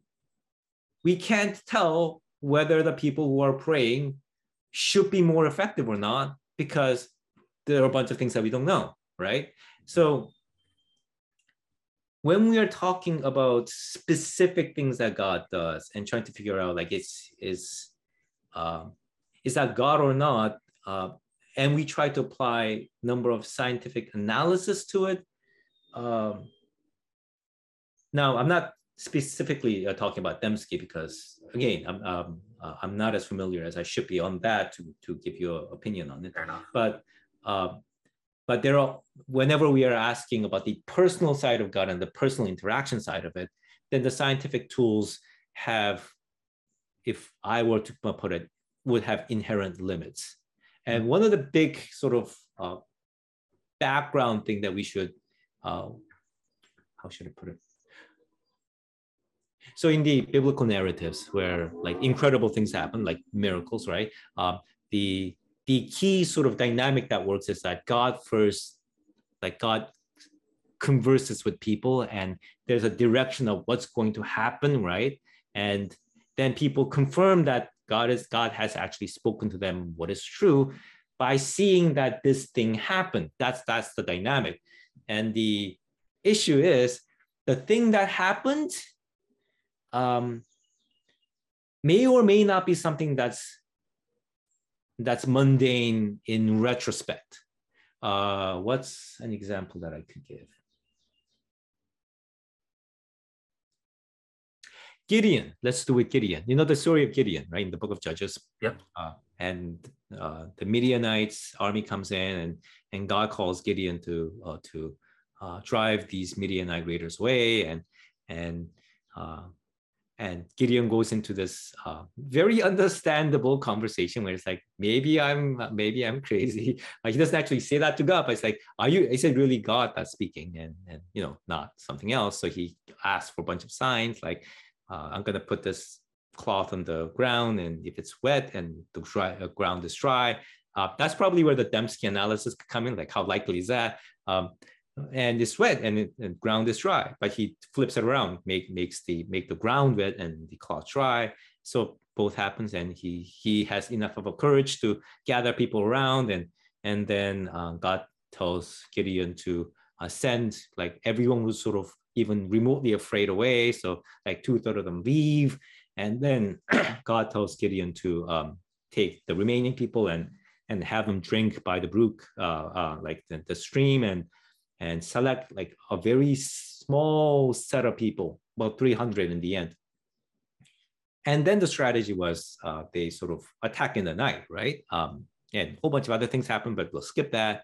Um, and the Midianites go into utter confusion because it was night, and um, and the the thing that Gideon and his 300 uh, men did was that they made a whole bunch of noise like in complete darkness and they all had torches and so midianites thought that they were being attacked by masses of people and it's dark and they don't know who the enemies are and it's not like they have like uh, uh, electric lighting system back then. So uh, they started like stabbing the first person they saw with, with with a sword and because gideon only had 300 men and they were sort of on the outside uh, the midianite raiders uh, basically killed themselves. Um, and if you if you look back in hindsight, you could say, wow, uh, that's a strategy that actually could work in, in, in that context. And it shouldn't be too surprising knowing all of these different variable, uh, variables. That that's actually how, what happened. And the Midianites went into a full rout because of like sheer confusion and chaos, right? And that was a good strategy. But the but the biblical sort of um, way of thinking about it is was Gideon being guided by God who speaks truth? Because truth, remember God's, the formulation God is being itself, truth itself, goodness itself. So any truth is God speaking to Gideon. Um, was Gideon being guided by truth so that the stuff that they thought before it happened to be, to be impossible just happened to be something that was very doable when they did it? And the answer is yeah, okay, it could be, but but you're missing the point because likeliness and unlikeliness is a factor in thinking about what God does, but that's not the core factor. The core factor is the background context of communication, really, like conversation that has been happening between between you and God. So, so those are again, it's uh, uh, this is not an answer to where that that an analytical tool works or not. It's more of a generalized caveat saying here are the different sort of more what I would consider to be more central questions about what it means to think about God in a more personal way that is more at the forefront than the analytical tool that we might want to use in determining the likeliness or unlikeliness of that event because that's that's a factor but that's not a central factor in how people should think at least biblically, biblically speaking uh, about whether god is uh, leading people or not. So. Makes sense to me. Yeah I, I i think i agree with you that and this is why i kind of distinguish um, between uh, certain types of miracles and stuff and i'm specifically focused on miracles where that personal aspect is established. You know, God's his goal is to yes. authenticate a religion rather than like, oh, is it just a healing or something? But yeah, no, thank you so much for for your take on that. Uh, I know that wasn't part of the list. Um, okay, well, well, let me just uh, to follow up and finish off on this last type of question of in general, you know, quote unquote science versus religion, and specifically looking at divine revelation in the Bible. Mm. Um, okay, so great. You have this definition of God. He is reality, truth, goodness themselves or itself um, type thing. But who we can personally experience when there's enough of a generational sort of a journey with God, right? So that's that's the other side of it. But yes, yes. Uh, but yeah, but but as we know, there mm-hmm. are errors that creep in. We we sometimes oh. get reality wrong, right? Yes. So I'm, I'm trying to phrase it, phrase it this way. Sometimes scientists interpret reality falsely, or okay. if you're open to this, perhaps some might say atheists, yeah, but the Bible gets uh, reality wrong at some time. So mm-hmm. sometimes these things conflict. How do we yes. go about making sense of this? Do we privilege one means of interpretation of reality over another like how do we make sense of this when there are, is this possibility of errors? Right um, one of the mistakes that we can make when we get into this debate of like is there a conflict between the bible and the science or is there a conflict between science uh, uh, what we know about the world uh, today and and history today and, and, and the bible is um, well, there is a possibility that we've gotten our scientific and, and scholarly uh, knowledge wrong because that happens, by the way. Um, so that's that's where I, I keep saying like as keep keep things open. That's that's how the the rational and scientific inquiry should work. But still is if that is what is established right now then then that's what you have and that's what you that's what you deal with. But the more important aspect of uh, my take on it is are we sure that we understand what the biblical accounts are actually saying? Um, and that's a that's that's a difficult question to sort of uh, go through. But here's let's let's just go through like one very specific example right? Uh, on genesis because that's that's where the really popular and uh, flaming de- debates come from. So um, so as I said, we have um, scientific understanding of the uh, of the world is uh, like our Big Bang cosmology and and evolutionary biology. Oh, here's that interesting thing that I I, th- I wanted to mention that I, I didn't go over. Um, I said the logos, the concept of logos, which is literally like reality is like a speech and God is speaking, right? That that's how, how it's uh, connected, and that's like foundational to science. Mm-hmm. Uh, it's it's baked in into the very names of science, by the way, if you haven't noticed. So cosmology is literally uh, like if you go into the etymology of it, it's like the logos of the cosmos because that's what we are uh, studying. Biology is like logos of life, biology and psychology, logos of uh, psyche. So in in like very interesting uh, how how uh, science is based. Anyway, that that's something that we talked about earlier. Um, when we think about the book of Genesis and chap, uh, the creation account, and then we say like, but that's not how say the Big Bang cosmology and and evolutionary uh, biology works, and and their timeline and what they said happened, and and there's some interesting parallels, by the way, with with let, let there be light and and the cosmos beginning with like this flare of bang right energy. But uh, but beyond those kind of things. And oh and the and the very interesting insight that time is not eternal. Like it's time is a thing that came into being. That's a uh, that is something that it, actually ancient philosophers thought were like uh, what was a crazy idea. But then the christians were like well if you read genesis that's that might actually be what genesis is saying. Um, and it turns out hey that's it genesis as far as that was concerned and you had similar ideas in in say hinduism and i don't know whether that's true in eastern uh, like chinese philosophy but i know in, in at least in hinduism uh, as well as christianity and judaism uh, that time comes into being and that's a powerful insight and that's that's a very interesting point of conversation. But but in a lot of the details yes it's, it's quite different. And one thing that we need to understand is um, there is this, what's called the principle of accommodation and i know uh, for example in the protestant tradition um, John Calvin. And for those of you who are familiar with Protestant Christianity, you know who John Calvin is. It's Presbyterian Church, basically from him, but pretty much he's, he's like the founding like thinker of uh, Protestant Christian theology. And he uh, he had this concept, he had this um, yeah concept, theological idea of, of, what's called accommodation, and, and the idea is something like this. And he and um, he didn't use it to sort of uh, deal with science and religion issue because th- this was more like a general theological concept and something like this.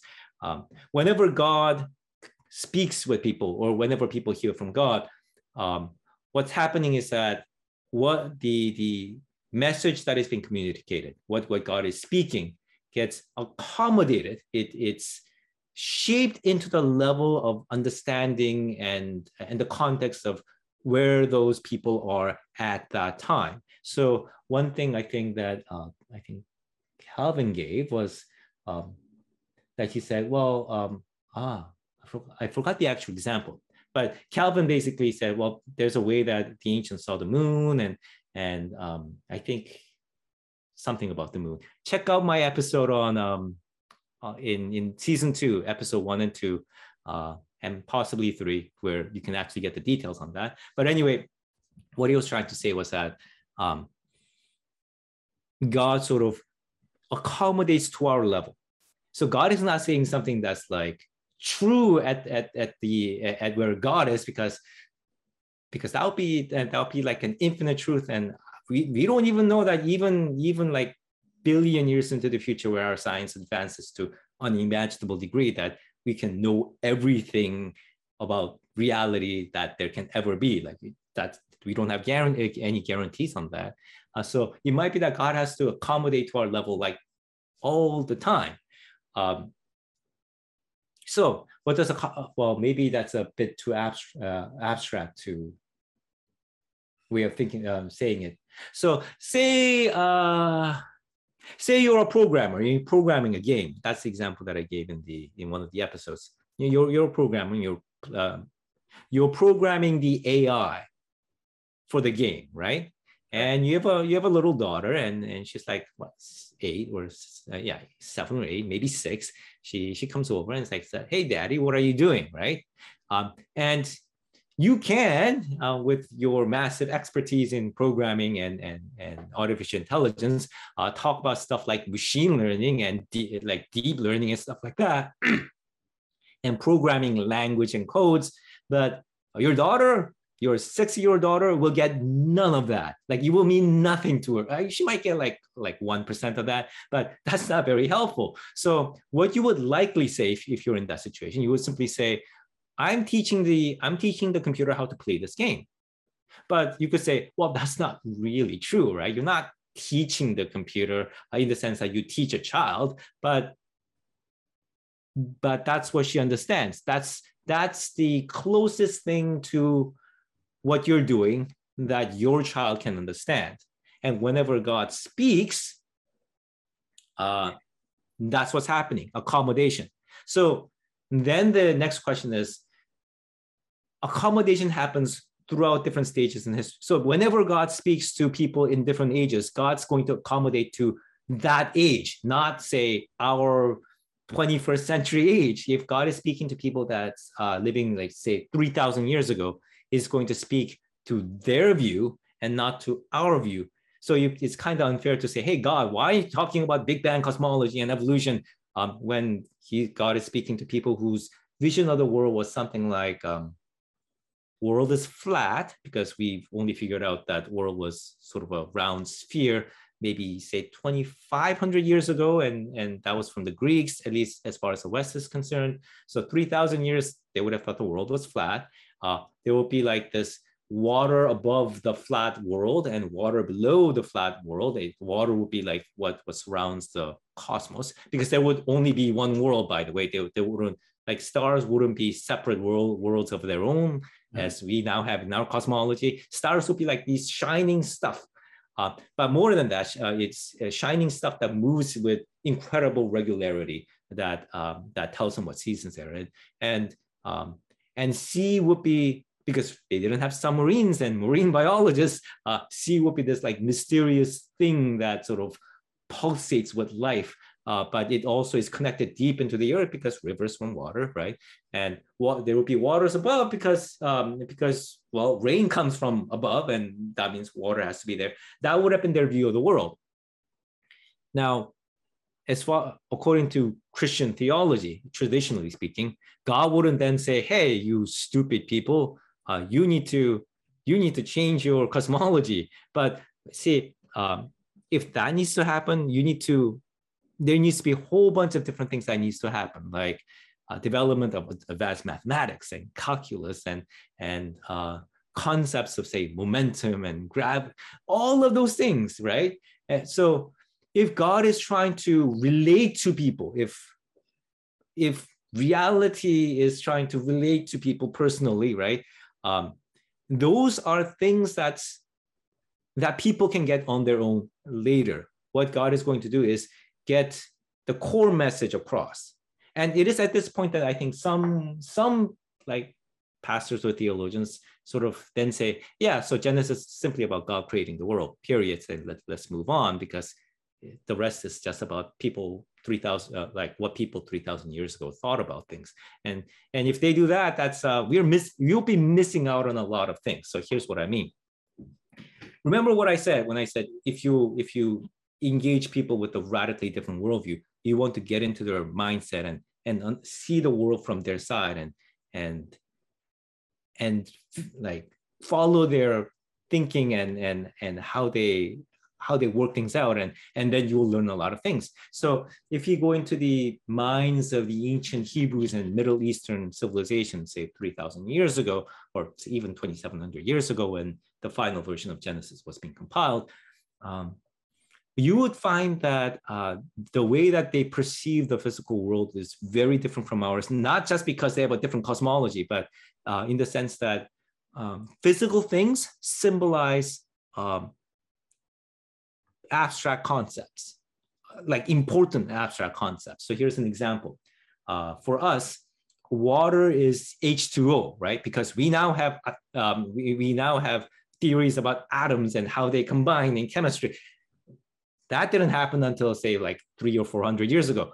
3,000 years ago, for them, water was something like it's fluid, it doesn't have shape, but at the same time, uh, life can't exist uh, without it. So they they understood water as um, this substance of chaos and life. And in, in if I were to translate it to to our age, it would be something like this is what possibility is that's that's basically what chaos and life represent like this this is this is like the physical substance of possibility and that's why life comes from it. But that's also why like it, it can turn into a flood and and bring about destruction. And it's so powerful because it's it's like literally possibilities right?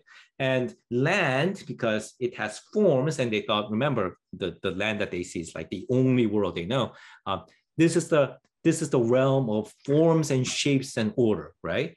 And the stars they see up in the sky again not a they're not burning distant suns with planets and worlds of their own they're they're sources of light that move with such order that uh, for the ancient, say, Egyptians and the uh, Babylonians, they thought this was like a manifestation of cosmic order, which we like even today. That's what we think. Like it's it's cosmic order, uh, the movements of cosmic order. So that's what they represented.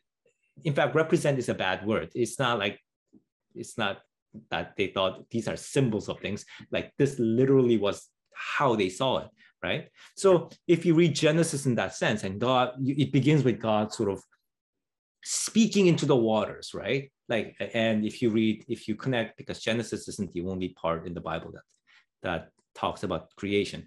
Uh, God basically um, says, "I create darkness and form the light." So that's all me too. So so you can say God sort of like speaks forth waters and and then speaks to the water so that it forms into something.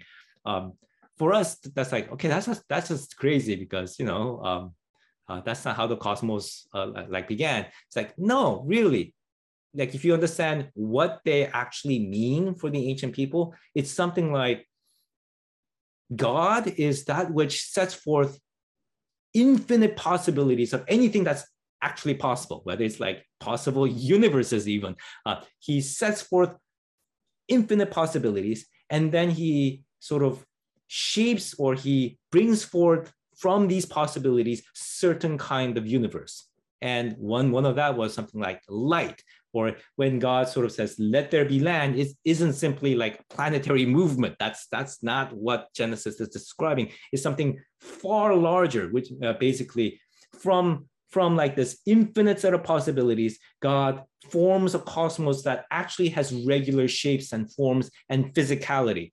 So what then Genesis says is that, okay, say, so thousands of years into the future, we have starships and we meet like, I don't know, aliens and stuff, and, and we are sailing the sea of skies and, and we see like distant planets and we say, what does Genesis have to do with it? Well, everything, because what Genesis is saying is that if you encounter anything that has physical shape, that is literally the speech of God. That, well, that's one portion of the speech of God.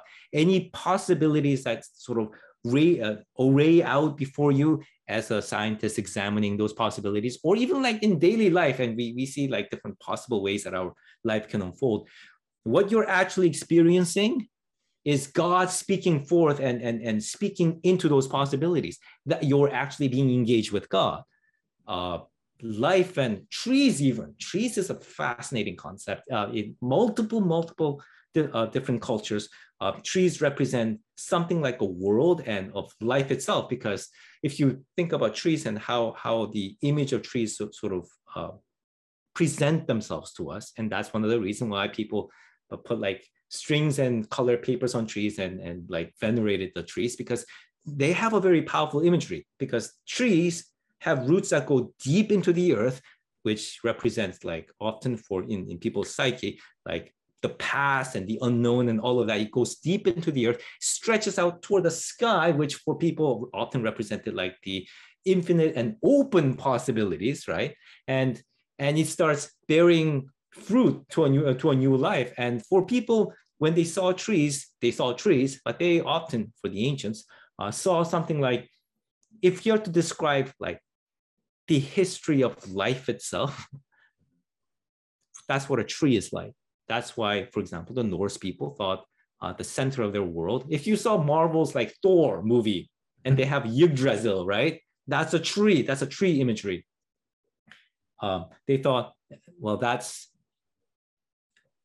that's what tree is. In fact, ev- when we when we talk about the entire like history of life, uh, evolutionary history of life, we say it's a tree. It's a we call it the phylogenetic tree. That's because that imagery of tree is still with us, right? And Genesis um, in Genesis, God says, and that's when God first, like aside from bringing forth like physical world in form of land, God says, let there be seed and trees.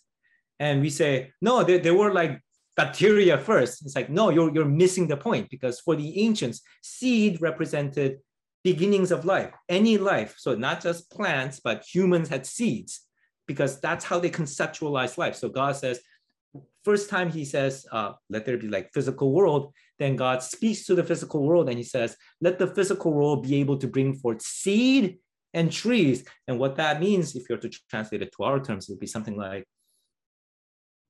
there's, there's like these speech, like reality is like a speech, God, God speaking, and God speaks in such a way that the physical world is able to bring forth beginnings of life that grows like trees. Right?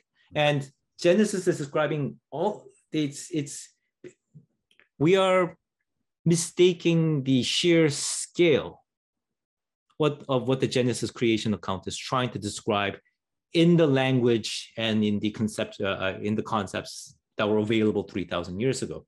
But if you're to then translate translate it into a correct scale of things to our age it's something much more massive than simply like can you compare it to a scientific sort of account of the universe? Like well no because it's it's meta scientific it's talking about not what like this how this or that life arose or this or that sort of uh, planets formed and stars uh, formed and stuff like that. It's it's speaking about it in terms of how does any sort of universe how does any sort of cosmos like what is that about? And w- what is life about? And what is physicality about? And and what sort of underlies all of that? That's what genesis account is saying so if that's what it's doing right mm-hmm. Then it's very difficult to speak about conflicts because they're they're speaking they're they're they're they're, they're envisioning reality at a different level of description, right? Yep. It's one is describing at a much more fine, finer detail sort of view. The other one is much more broader, right? So if that is the case, then then how should we how should we talk about this debate between science and religion? Well, um, perhaps we are misunderstanding well the relation between what what the biblical account is trying to describe and what the scientific account is describing but we are also misunderstanding uh, the different level and the scale at which they're operating and here's like here's one other thing that kind of annoyed me uh, annoys me uh, when i listen to the popular and sometimes even actual like scholarly debate. Um, people tend to separate like religious and the scientific like descript like biblical, not religious. That's too general. Uh, biblical um, account and the scientific account as like these separate realms that that don't connect and and the biblical one is more about morality and scientific is more about you know what actually is is is the case that's not quite correct that's not what i'm trying to do here it, uh, it's not a separate realm as much as it's more of a um, overlap, but overlap in terms of like which level are we thinking into yeah, thinking it? Uh, are we thinking in terms of if I have to use a metaphor? Um, are we thinking in terms of like trees and waters and rocks, or are we thinking in terms of forests, mountains, and rivers? Right. Gotcha. And, and that's why the like look here's here's a here's a rock here and not there and and the and the water has like this composition and not that composition it's like really that's great but we're talking about rivers and and and, and mountains so uh, and obviously they are connected because mountains are uh, are formed out of rocks and uh, rivers are formed out, uh, out of water so great we are we are talking about something that like we, we are looking at the same thing but different levels and that's what genesis at least that account and and the scientific account is doing. Now, can I use the exact same argument for everything in the Bible? No. And and here's where I will give that further warning. Um, so with this Genesis creation account, like I have to really think about things and, and the biblical scholars have to think about things. We have to understand the cultural context and their conceptual concept of um, understanding and then translate it to our day. And we had to do all of that hard work. And that was like the first two chapters of Genesis. What I'm saying is that we need to do that for pretty much all of the Bible if you want to actually figure out whether there is a conflict or not. So because we haven't done that, we have we are not really in a place where we can make the argument. And the problem that we've been having was that we've we've got into fighting each other way too early because there's so many other things that we really should have established and thought about before we even began to you know get into argument with each other so that's that's my take on it. Awesome. Awesome. Yeah i think you you did a great job. You covered um, various questions there about you know covering the trees genesis creation the flood. So yeah i, I take your answer right? Mm. um, we're reading it in light of what they're the author is actually trying to describe. Um, i guess i'll, I'll just ask um, as a follow-up question. Um, okay so granted let's just grant what you're saying uh, this is what the author is is describing and the, it's perfectly consistent with uh, what science is describing. It's just different levels of, of description. Um, so what what is the purpose of creation then? Why does God hmm. bother with creating? That's an interesting, uh, another interesting point. Uh, another plugin. There's there's an episode that uh, that, that goes into that. Um, Oh, by the way, I, I wanted to sort of uh, uh, clarify uh, that statement about whether Genesis is consistent with science. That's uh, if by consistent with science we mean like it's consistent with current science. Uh, that's I'm trying to say more than that. What I'm trying to say is that because it's at, at a level that's um, at a different level of description and analysis from what science is doing, it would likely be consistent with any sort of science, right? Uh, um, in the way that when, when I say God is like uh, God speaking as far as science, science is concerned is the logos and that's the laws of nature and and that concept of God will be consistent with not not just today's science but any sort of science that we, we would ever sort of arrive at and and that's the level of sort of uh, thinking about God that I'm trying to get to so so that's what I'm trying to do but what about the purpose of the universe? And that's well, uh, let's let's narrow that question um, because that happens to be a very very wide question. Uh, let's narrow that to uh, what does say, for example, the creation Genesis creation account as understood by Christians uh, imply about the purpose of the universe, right? So let's get into that. What, what's that message there? And I think one of the mistakes that we have uh, that we've, we've been making is that uh, we assume because we read we read Genesis and we go, hey, what does that what happens at the end? Oh, human beings are created. So we we assume that well, God created the universe so that so that we can exist, like humans can exist, and and and God sort of wants like these like sentient creatures to uh, to relate to Him, and and and that's why the universe is, and this is where the this, the the current sort of uh, what was called fine tuning argument comes in because um, like scientifically speaking, and it's, it's one of those curiosity, you could say, uh, in, in contemporary cosmology, that uh, our universe is extremely fine-tuned for life. And it, that's and that has taken us by surprise because the universe could have the, the different powers, the, the strengths of these different like forces, uh, fundamental forces, like the strong nuclear strong, nuclear weak, electromagnetic and, and gravity and, and the strength of these forces and all of these other these, these parameters are so very specific that even if they were just a little bit off, life or even complex matter wouldn't be able to exist. So uh, people have been saying like, why is this the case? And, and one answer is that maybe we don't, we haven't really gotten deep enough about what what the fundamental laws of physics is and once we do then we'll be able to figure out um, why that why that's so. And some other people say maybe there are multiple universes um, which we haven't been able to sort of establish in any form but perhaps we can in some distant future. And the final answer is is because there is god and god sort of wanted wanted wanted us to exist.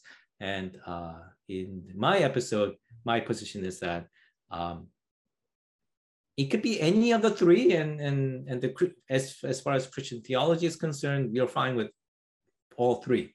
Because remember like the laws of nature is god speaking. So if there's some deeper fundamental laws of nature great that's that's what god is speaking. If uh, it was fine-tuned specifically for us then that's what god spoke. And if there are multiple universes that's what god speaks. That's that's that's the logos. So like there isn't that particular stake as far as the Christian belief of God is concerned, but there is a stake in the sense that we can figure out what the purpose of the universe is. If, for example, there is no other multiple universes and, and if everything is fine-tuned for life. So that's a scientific side of things. But this scientific sort of position uh, assumes that God created the world just so that we can exist. Um, because we happen to be created at the end, and God's like really happy when we when we are created because it's like uh, God creates humanity and says I I'm going to create humanity in the image of God. So he creates humanity uh, male and female in the image of God so he says in Genesis and God says now now the creation is very good. So we like so well, what else could it mean? And it has that's true to an extent but if you check out the Genesis creation account, and if you like read carefully, um, God sort of like explicitly says why he he creates certain things at each stage, right? so here's here's uh, how he uh, says about um, stars. So he creates the stars in the sky, right? Stars, sun, and the moon. Um, and God says, "Let there be stars, sun, moon, and the stars." And he says, so that they can rule the sky. And what that what that means for at least at least the ancients would be that they can they can be there in the sky that's one and that they can shine with light because they're sources of light and in that sense they would rule so so god basically says i want things in the sky that shines right at different intervals and and god says so that you can mark the seasons and time and what that means is that they can the reason why we can mark seasons and times with sun, moon, and the stars is that they move in a regular interval. And if you were to like scientifically describe it, um, because of how laws of gravity and all of that works, there's there's this regularity in, in, in the heavens. And that's what the ancients saw when they saw the sky, when they saw the when, when they saw the stars, they said there's a cosmic order because of the stars. And what God says in Genesis is, um, I, I'm, I'm going to create sun, moon, and the stars so that they can shine and they can they can manifest order in the cosmos in terms of regularity. And if you're to look at it scientifically, it's like, yeah, that's what stars and that's that's literally what stars do. They they burn and shine and they move with um, they move with regularity according to some sort of laws. That's what that's what stars are. And when God creates uh, life, right, uh, whether the seed or when He creates creatures in the sea, the sea in the sky, God says, "I'm going, let there be life," right? And He says, so that it can flourish and fill the earth. And what's interesting is like, there's some larger reason why you exist. Like this, God doesn't say that. He just He just says, "Let there be life," so that they can fill the earth and flourish. And if we are to take again from the modern scientific perspective and sort of look into it, um, that's what evolution does. It, it diversifies life so that they can fill all the different niches on this planet so that they can fill the world. And, and that's what this evolutionary race, you could say, that's what it does. It, it, it makes them flourish, or at least that's the goal anyway. So what's interesting is that at least as far as Genesis creation accounts puts it, the reason why I say, say the land exists or or life exists or stars and all of those things uh, things exist is because God just wants them to be there. It's like, why does God want them to be there? Well, I don't know. God just want he, God just wants the stars, and He just wants them wants them to um, to show regularity and order, and God just wants life to to flourish and fill the world, and that's just what He wants. And and it's it's not they're not there just so that humans can live. They're there because God just wants them to exist and be be what they are. Really, that's that's how Genesis seems to imply it. But then God creates humanity, and God says, I want to create humanity to be the image of God. And, and you might wonder, like, what does that mean? And I once thought that, you know, there, there was like this huge debate over what, what that word means in the scholarly community, because scholarly community being the scholarly community, they, there's always like heated debates. But my um, uh, a friend of mine who's who's an Old Testament scholar says actually that that actually doesn't like there's not much controversy regarding that yeah, image of God just simply means that uh, humanity is to represent God to each other and to the rest of the world. That's that's just what it means. Um, and what that suggests is that uh, we, we we got the question backward, because it, like I mean, uh, if we think that the universe exists for us, we, we are we are getting the statement backwards. Because what Genesis seems to be suggesting instead is that uh, God created the universe so that universe can be what it is and, and do what it does, right? Uh, and be very diverse and all of that. And but God created humanity for humanity to do things for the universe. That doesn't mean that God doesn't love humanity because it's like, look, I created these creatures that can do stuff that no other creatures before, at least in our planet, uh, can do. And my God's hope and God's purpose is that for us is that God, uh, humanity manifests something about God that no other creatures can do, and that it brings blessing upon each like upon each other, um, upon all of us, and to the rest of the world. And for people who are being more cynical, uh, in hindsight, might say uh, that's not what we humans have been doing to the world um, uh, as as long as we existed. And the Christian answer is yes, you're right. Um, and that's the story of the of, of the fall because um, because human capacity is something like this right um, we have com- like other creatures have a rudimentary, uh, rudimentary language but we have an extremely complex form of language and language system that can like actually generate different different languages and different levels of language and and describe the world. And that's very that's very important because if my take on it was fruitful and reality is like a speech and God is speaking reality, then the the fact that we can speak and we have complex language that can sort of match what reality is, which is what science is, for example, um, then in that sense, we represent God. And humanity also is a very social creature.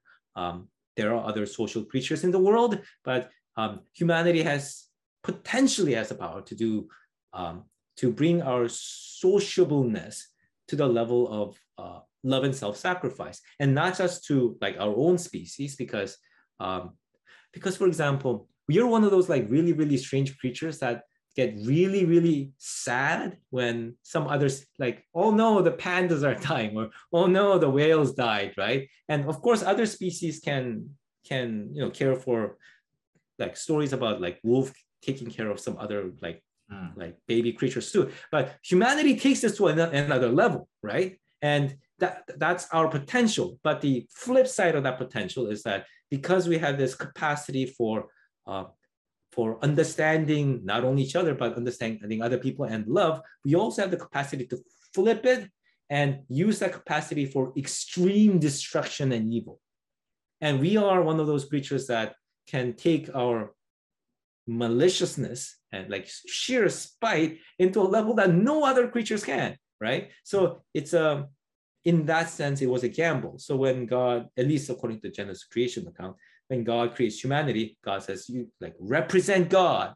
Hmm. And we still do in the sense that we have the intellectual and, and uh, technological and physical capacity to do things that represent reality and its infinite possibilities that no other creatures that we know of can. But we can also turn that into a very demonic version of it. And that's the that's the narratives of um, that happens from Genesis three to all the way to the Genesis narratives of about you know Noah and the Great Flood because the Great Flood narrative, if you are to just you know boil it down to its like absolute core essence, is something like what human beings can do uh, can be so toxic that it destroys the world. Like it's what what God will do in response because we think in terms of like God being like angry and, and maybe spiteful and bringing the flood, but that's that's not how the ancients are trying to describe it. It's if if you're to listen, if you're to take into account of the context of what's uh, what's going on, it's more like because God is reality, the way that we act and and the uh, the way that our society can form can become so toxic that our entire world can unravel. And that's how reality works right? And when i say that's how reality works that's a translation of that's what god does. That's what god does. That's how reality works when uh, when we turn our capacity towards something so toxic that we destroy our society and the world then then we can destroy the world in ways that no other creatures can. But that's okay. So we uh, we've sort of gone beyond your original question but uh, so what's the purpose of the cosmos? Well, according to Genesis, um, to exist and to be what it is. And it is the purpose of humanity to bless the world, which we have partially succeeded, but at many points um, failed miserably. And that's that that's the story of Genesis. Gotcha. Awesome. Uh, so yeah, you, you did a great job. You, I think you covered uh, all my questions, uh, the next mm. questions and stuff like that. Um, one one thing, uh, just a couple last follow up then on the fall. Um, mm. if if I can finish off with that. Um, so one of the questions is uh, the issue, the imagery of the snake uh, or Satan tempting you. So, you know, how would you make sense of that in light of your your way of looking at uh, mm. Genesis, as as well. A, a, question that's not on there that I, I would like your eh, thing on is the issue of death, right? Because right, right. a lot of people will say, look, death comes in either spiritual or physical as um, with man. Um, mm. Now you you mentioned in one of your previous answers that like life is represented by seeds and trees. Mm. Um, and some people will say, yeah, but you know, those seeds and stuff or ev- everything was dying before yeah. man came along and sinned so that's that's sort of an issue and one of one of the interpretations that i that i kind of had was well there are only certain creatures that are biblically alive right ones that have souls like trees they don't have a soul or like okay. insects mm-hmm. don't have a soul but that seems to not be what you're saying no even seeds and trees they can die they're alive so yeah do you want to reconcile that? Uh, um, so one other question that uh, in, in regarding the book of Genesis and the story of the fall, um, that has been uh, asked throughout the century. So it's a, it's a really, really old question was uh, whether there was death, like death before um, the first humans uh, fell away from God. And uh, the general answer often has been uh, that uh, maybe there were. Uh, it's right because uh, the I, I know that for a lot of different sort of Christian views in today is that no, like humans were like immortals, physically immortal before before they ate the fruit, so to speak. Um, but like even like John Calvin, uh, again, the the foundational thinker, theologian for the Protestant uh, branch of Christianity, uh, said, "No, I think I think humans would have would have physically died, but their death would have been much more peaceful and um, and dignified without the fall." Um, but so what he was trying to say was that the death that um, the story of the fall described was uh, spiritual death, uh, and it, it connects right, and I don't know whether he's the one that would do it, but at least I would uh, I would connect it right into the Gospel of John passage where uh, Jesus prays and says, "May they have eternal life," and then uh, right afterward, it, um, there's an explanation, and this is eternal life to know you, God, right? So Um, so if you fell away from God and you were cut off from God, that's that's what it means to at least as Gospel of John defined it. Um, that's what it means to die. Now, so what does that mean for physical death? Or um, this this actually belongs to a larger set of questions, right? Um, how literal can um, when I, for, for example, in, in the in the approach that I took in trying to understand Genesis, uh, people might say, like, so you think like Genesis like all symbolic? Like, my my answer would be like, no, I'm saying that there is a larger, what what we now would call like rep- representation of a larger set of concepts and and ideas that are extremely profound that Genesis is describing. Mm-hmm. And you want to take it symbolically, maybe symbolically, but perhaps maybe like a hundred years from uh, from now, scientists might say, "Oh no, we got like all of our chronology wrong, and and and our world was like only six thousand years old, and all of that." Uh, my position then would be, "Well, okay, like that's fine. Like w- what I've been saying about what Genesis says uh, still stands, even if whether it's literal or not. It's uh, what I'm trying to get to is like the core idea and message that it's saying, which is much more profound than the question of like how it relates uh, in in like physical uh, literal literal meaning of the terms. So um, so I'm just simply laying aside that question, going back to the story of the fall. Um, is there could we have like physically lived um, without death uh, in terms of uh, like if we haven't fallen away from God? Well, uh, as far as I guess the scientific view is concerned, uh, no, there probably were uh, there there were physical deaths before, and I would say, okay, sure, fair enough. That's that isn't the core question that that's interesting and what Christianity seems to be um, concerned with, centrally speaking, right? Um, so maybe there is, maybe there isn't. That's not the issue. What is describing at its core is something like here's an interesting way to put it. Okay, uh, and I did I did mention this in the in in in the relevant episode in my series. Um, how do you live forever? Like here's a question: How do you live forever? And by that question, I don't mean and because when whenever we say this, we think in terms of like how do we like not die forever, right? It's like no no I don't I don't mean that. I mean if we don't physically die, like say maybe there were genes that that made us die physically, and we just turned it off, right? So we don't like we now won't physically die like for an indefinite period of time. Okay, how do we live if you have all that time? Because if you're familiar with various different literature, whether from the fantasy literature, science, science fiction, and all of that, people when people are given like thousands of years. And that's also part of well, the vampire literature, by the way. so suddenly people get to live like thousands of years. And almost like in all of those literature and instances, because literature in a sense is like a thought experiment. We are we are simulating what would happen if people are placed in, that sort of context and situation. So when we simulate it, our simulation basically says we would go crazy like we would literally go crazy and, and our lives would become a living hell. And that's a, that's an odd thing, right? Like if you get to just simply live, why would you go crazy? Like, or why would it become such a such a burdensome thing? And the Genesis account seemed to be some, uh, saying something like, what the fall did was it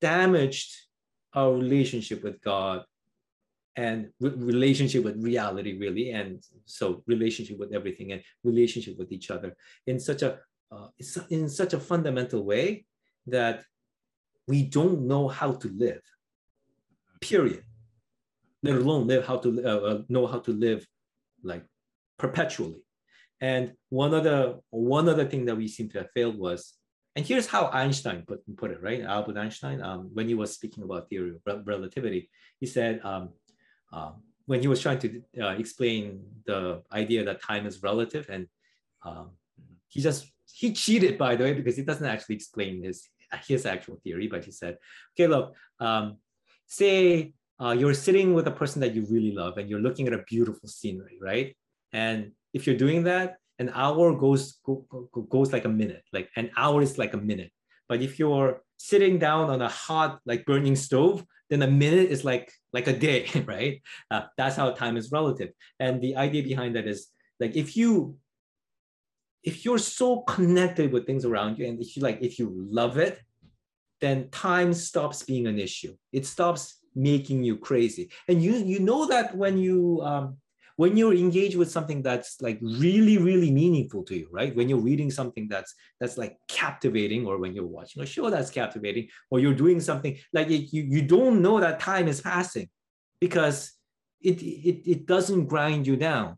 And if the Gen- what how Genesis seems to envision is like if you are connected with God, so that everything that you do like captivated you like that, then you would have known how to live.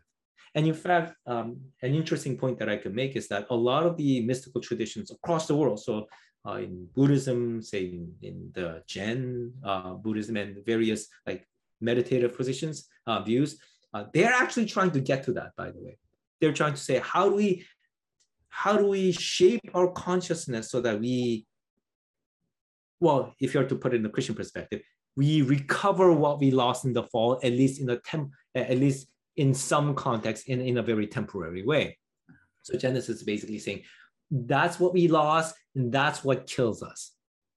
And the reason why we lost that, uh, another episode, uh, is when you ate the fruit, we we get really focused on the fruit saying what what's that fruit like is that an apple or an orange like no no no uh check out like why they ate the fruit. And says like a snake said it yes but the snake represents at least for the ancients various things uh, possibly the wisdom but also venom and poison and danger and all of that.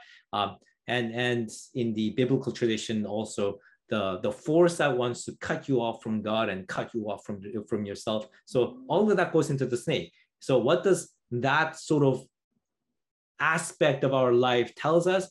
Well, it says, eat the fruit of knowledge of good and evil, which is we we we tend to think think in terms of does that mean that Satan wanted us to uh, learn like scientific knowledge? No, no, no. That's that's not what the ancients were trying to get at. It's it's more like um, here's a knowledge of all the good things and the bad, evil things that can happen to you, right? And uh, why is that important? Well, because the snake prefaced that statement by saying, you can't trust God. God has his own agenda, and that agenda is well, um, is harmful to you. So eat the fruit and and, and protect yourself. Uh, but when they ate the fruit, and for in the in the biblical sort of language. Uh, eating it uh, means you make that into an integral part of yourself, which is why in the Christian tradition, uh, there is the uh, rite of communion where you eat the bread and wine that represents Jesus Christ, which is not cannibalism, but it's something like we're going to make Jesus Christ, like his life and resurrection, all of that, an integral part of ourselves. And that's why we take communion. So when they ate the fruit, it was something like, we are going to take this fearful distrust of God, which if again, if, if you're to translate it to our context, if we're going to take into our lives a fearful distrust of reality and everything that uh, reality um, personally presents to us and how we relate to reality and the people around us and what that means, like how we relate to God, we're going to take a fearful distrust of that into an integral part of ourselves. And when you do that, what then happens is that you become suspicious. So um, knowledge, there's a knowledge, by the way, if, if you're suspicious of, of a person uh, and you fear their betrayal, so to speak, it's a kind of a knowledge, but it's a very toxic kind of knowledge because even if that person's innocent and they love you, you are you are suspicious because you know that there is a possibility that they can betray you and you're vulnerable. But if that happens, every every interaction between you becomes both poisoned and painful. So if that's what happens to you in because if that's if that's what cuts you off from god if distrust is what cuts you off from god and that's what you ate as a fruit then everything in your life is now potentially poison. And if that's what you're stuck with then then you lose a fundamental part of life that makes life bearable and meaningful and beautiful and livable. And that's that's what I think the Genesis narrative about eating from the fruit and, and bringing the bringing about the fall means. There's there's a disconnect and fear and distrust and suspicion that has poisoned our relationship with how we approach the world and how we approach life and how we approach each other and and how we conduct our political and religious discourse because that's what we do. We become suspicious and and uh, and fearful each of each other and we think they're all out to get us. And that that poisoned that has poisoned and it, it has been poisoning us uh, uh, and all of human history. And and that's why i think you know if you look into these genesis narratives it's it's so powerful. And and we've made it we've so often made it into this like simplistic caricatures that we don't get anything out of it. That's a shame. That's a shame.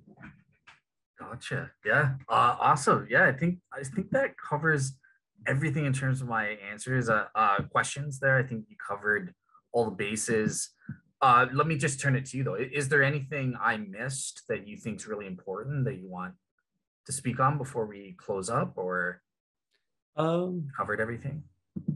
Well, we've been at it for two two and a half hours. Yeah. So if there is, then my mind just wouldn't be able to um, pick it up. Uh, I could say if you're curious uh, about all of the stuff that I just sort of briefly mentioned, then then I just skimmed over, which is pretty much most of what we said today. Then um, uh, check out my podcast. Uh, it's, it's a series of What Do You Mean God Speaks? Um, and if you're more philosophically minded and you like reading you know, philosophical uh, academic books, then you can also check out my book, God at the Crossroads of Worldviews.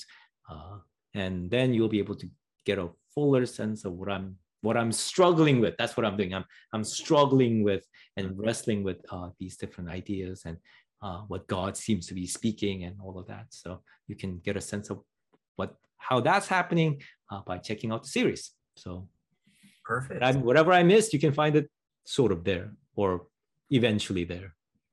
Perfect. Awesome. All right, cool. Well, thank you so much for coming on. And uh, sorry, we went a about half an hour over, but yeah, it, it was great. Uh, I enjoyed learning from from your perspective on these important issues and topics. So yeah, um, with that said, uh, have a great week, everybody, and take care. Yeah, take care.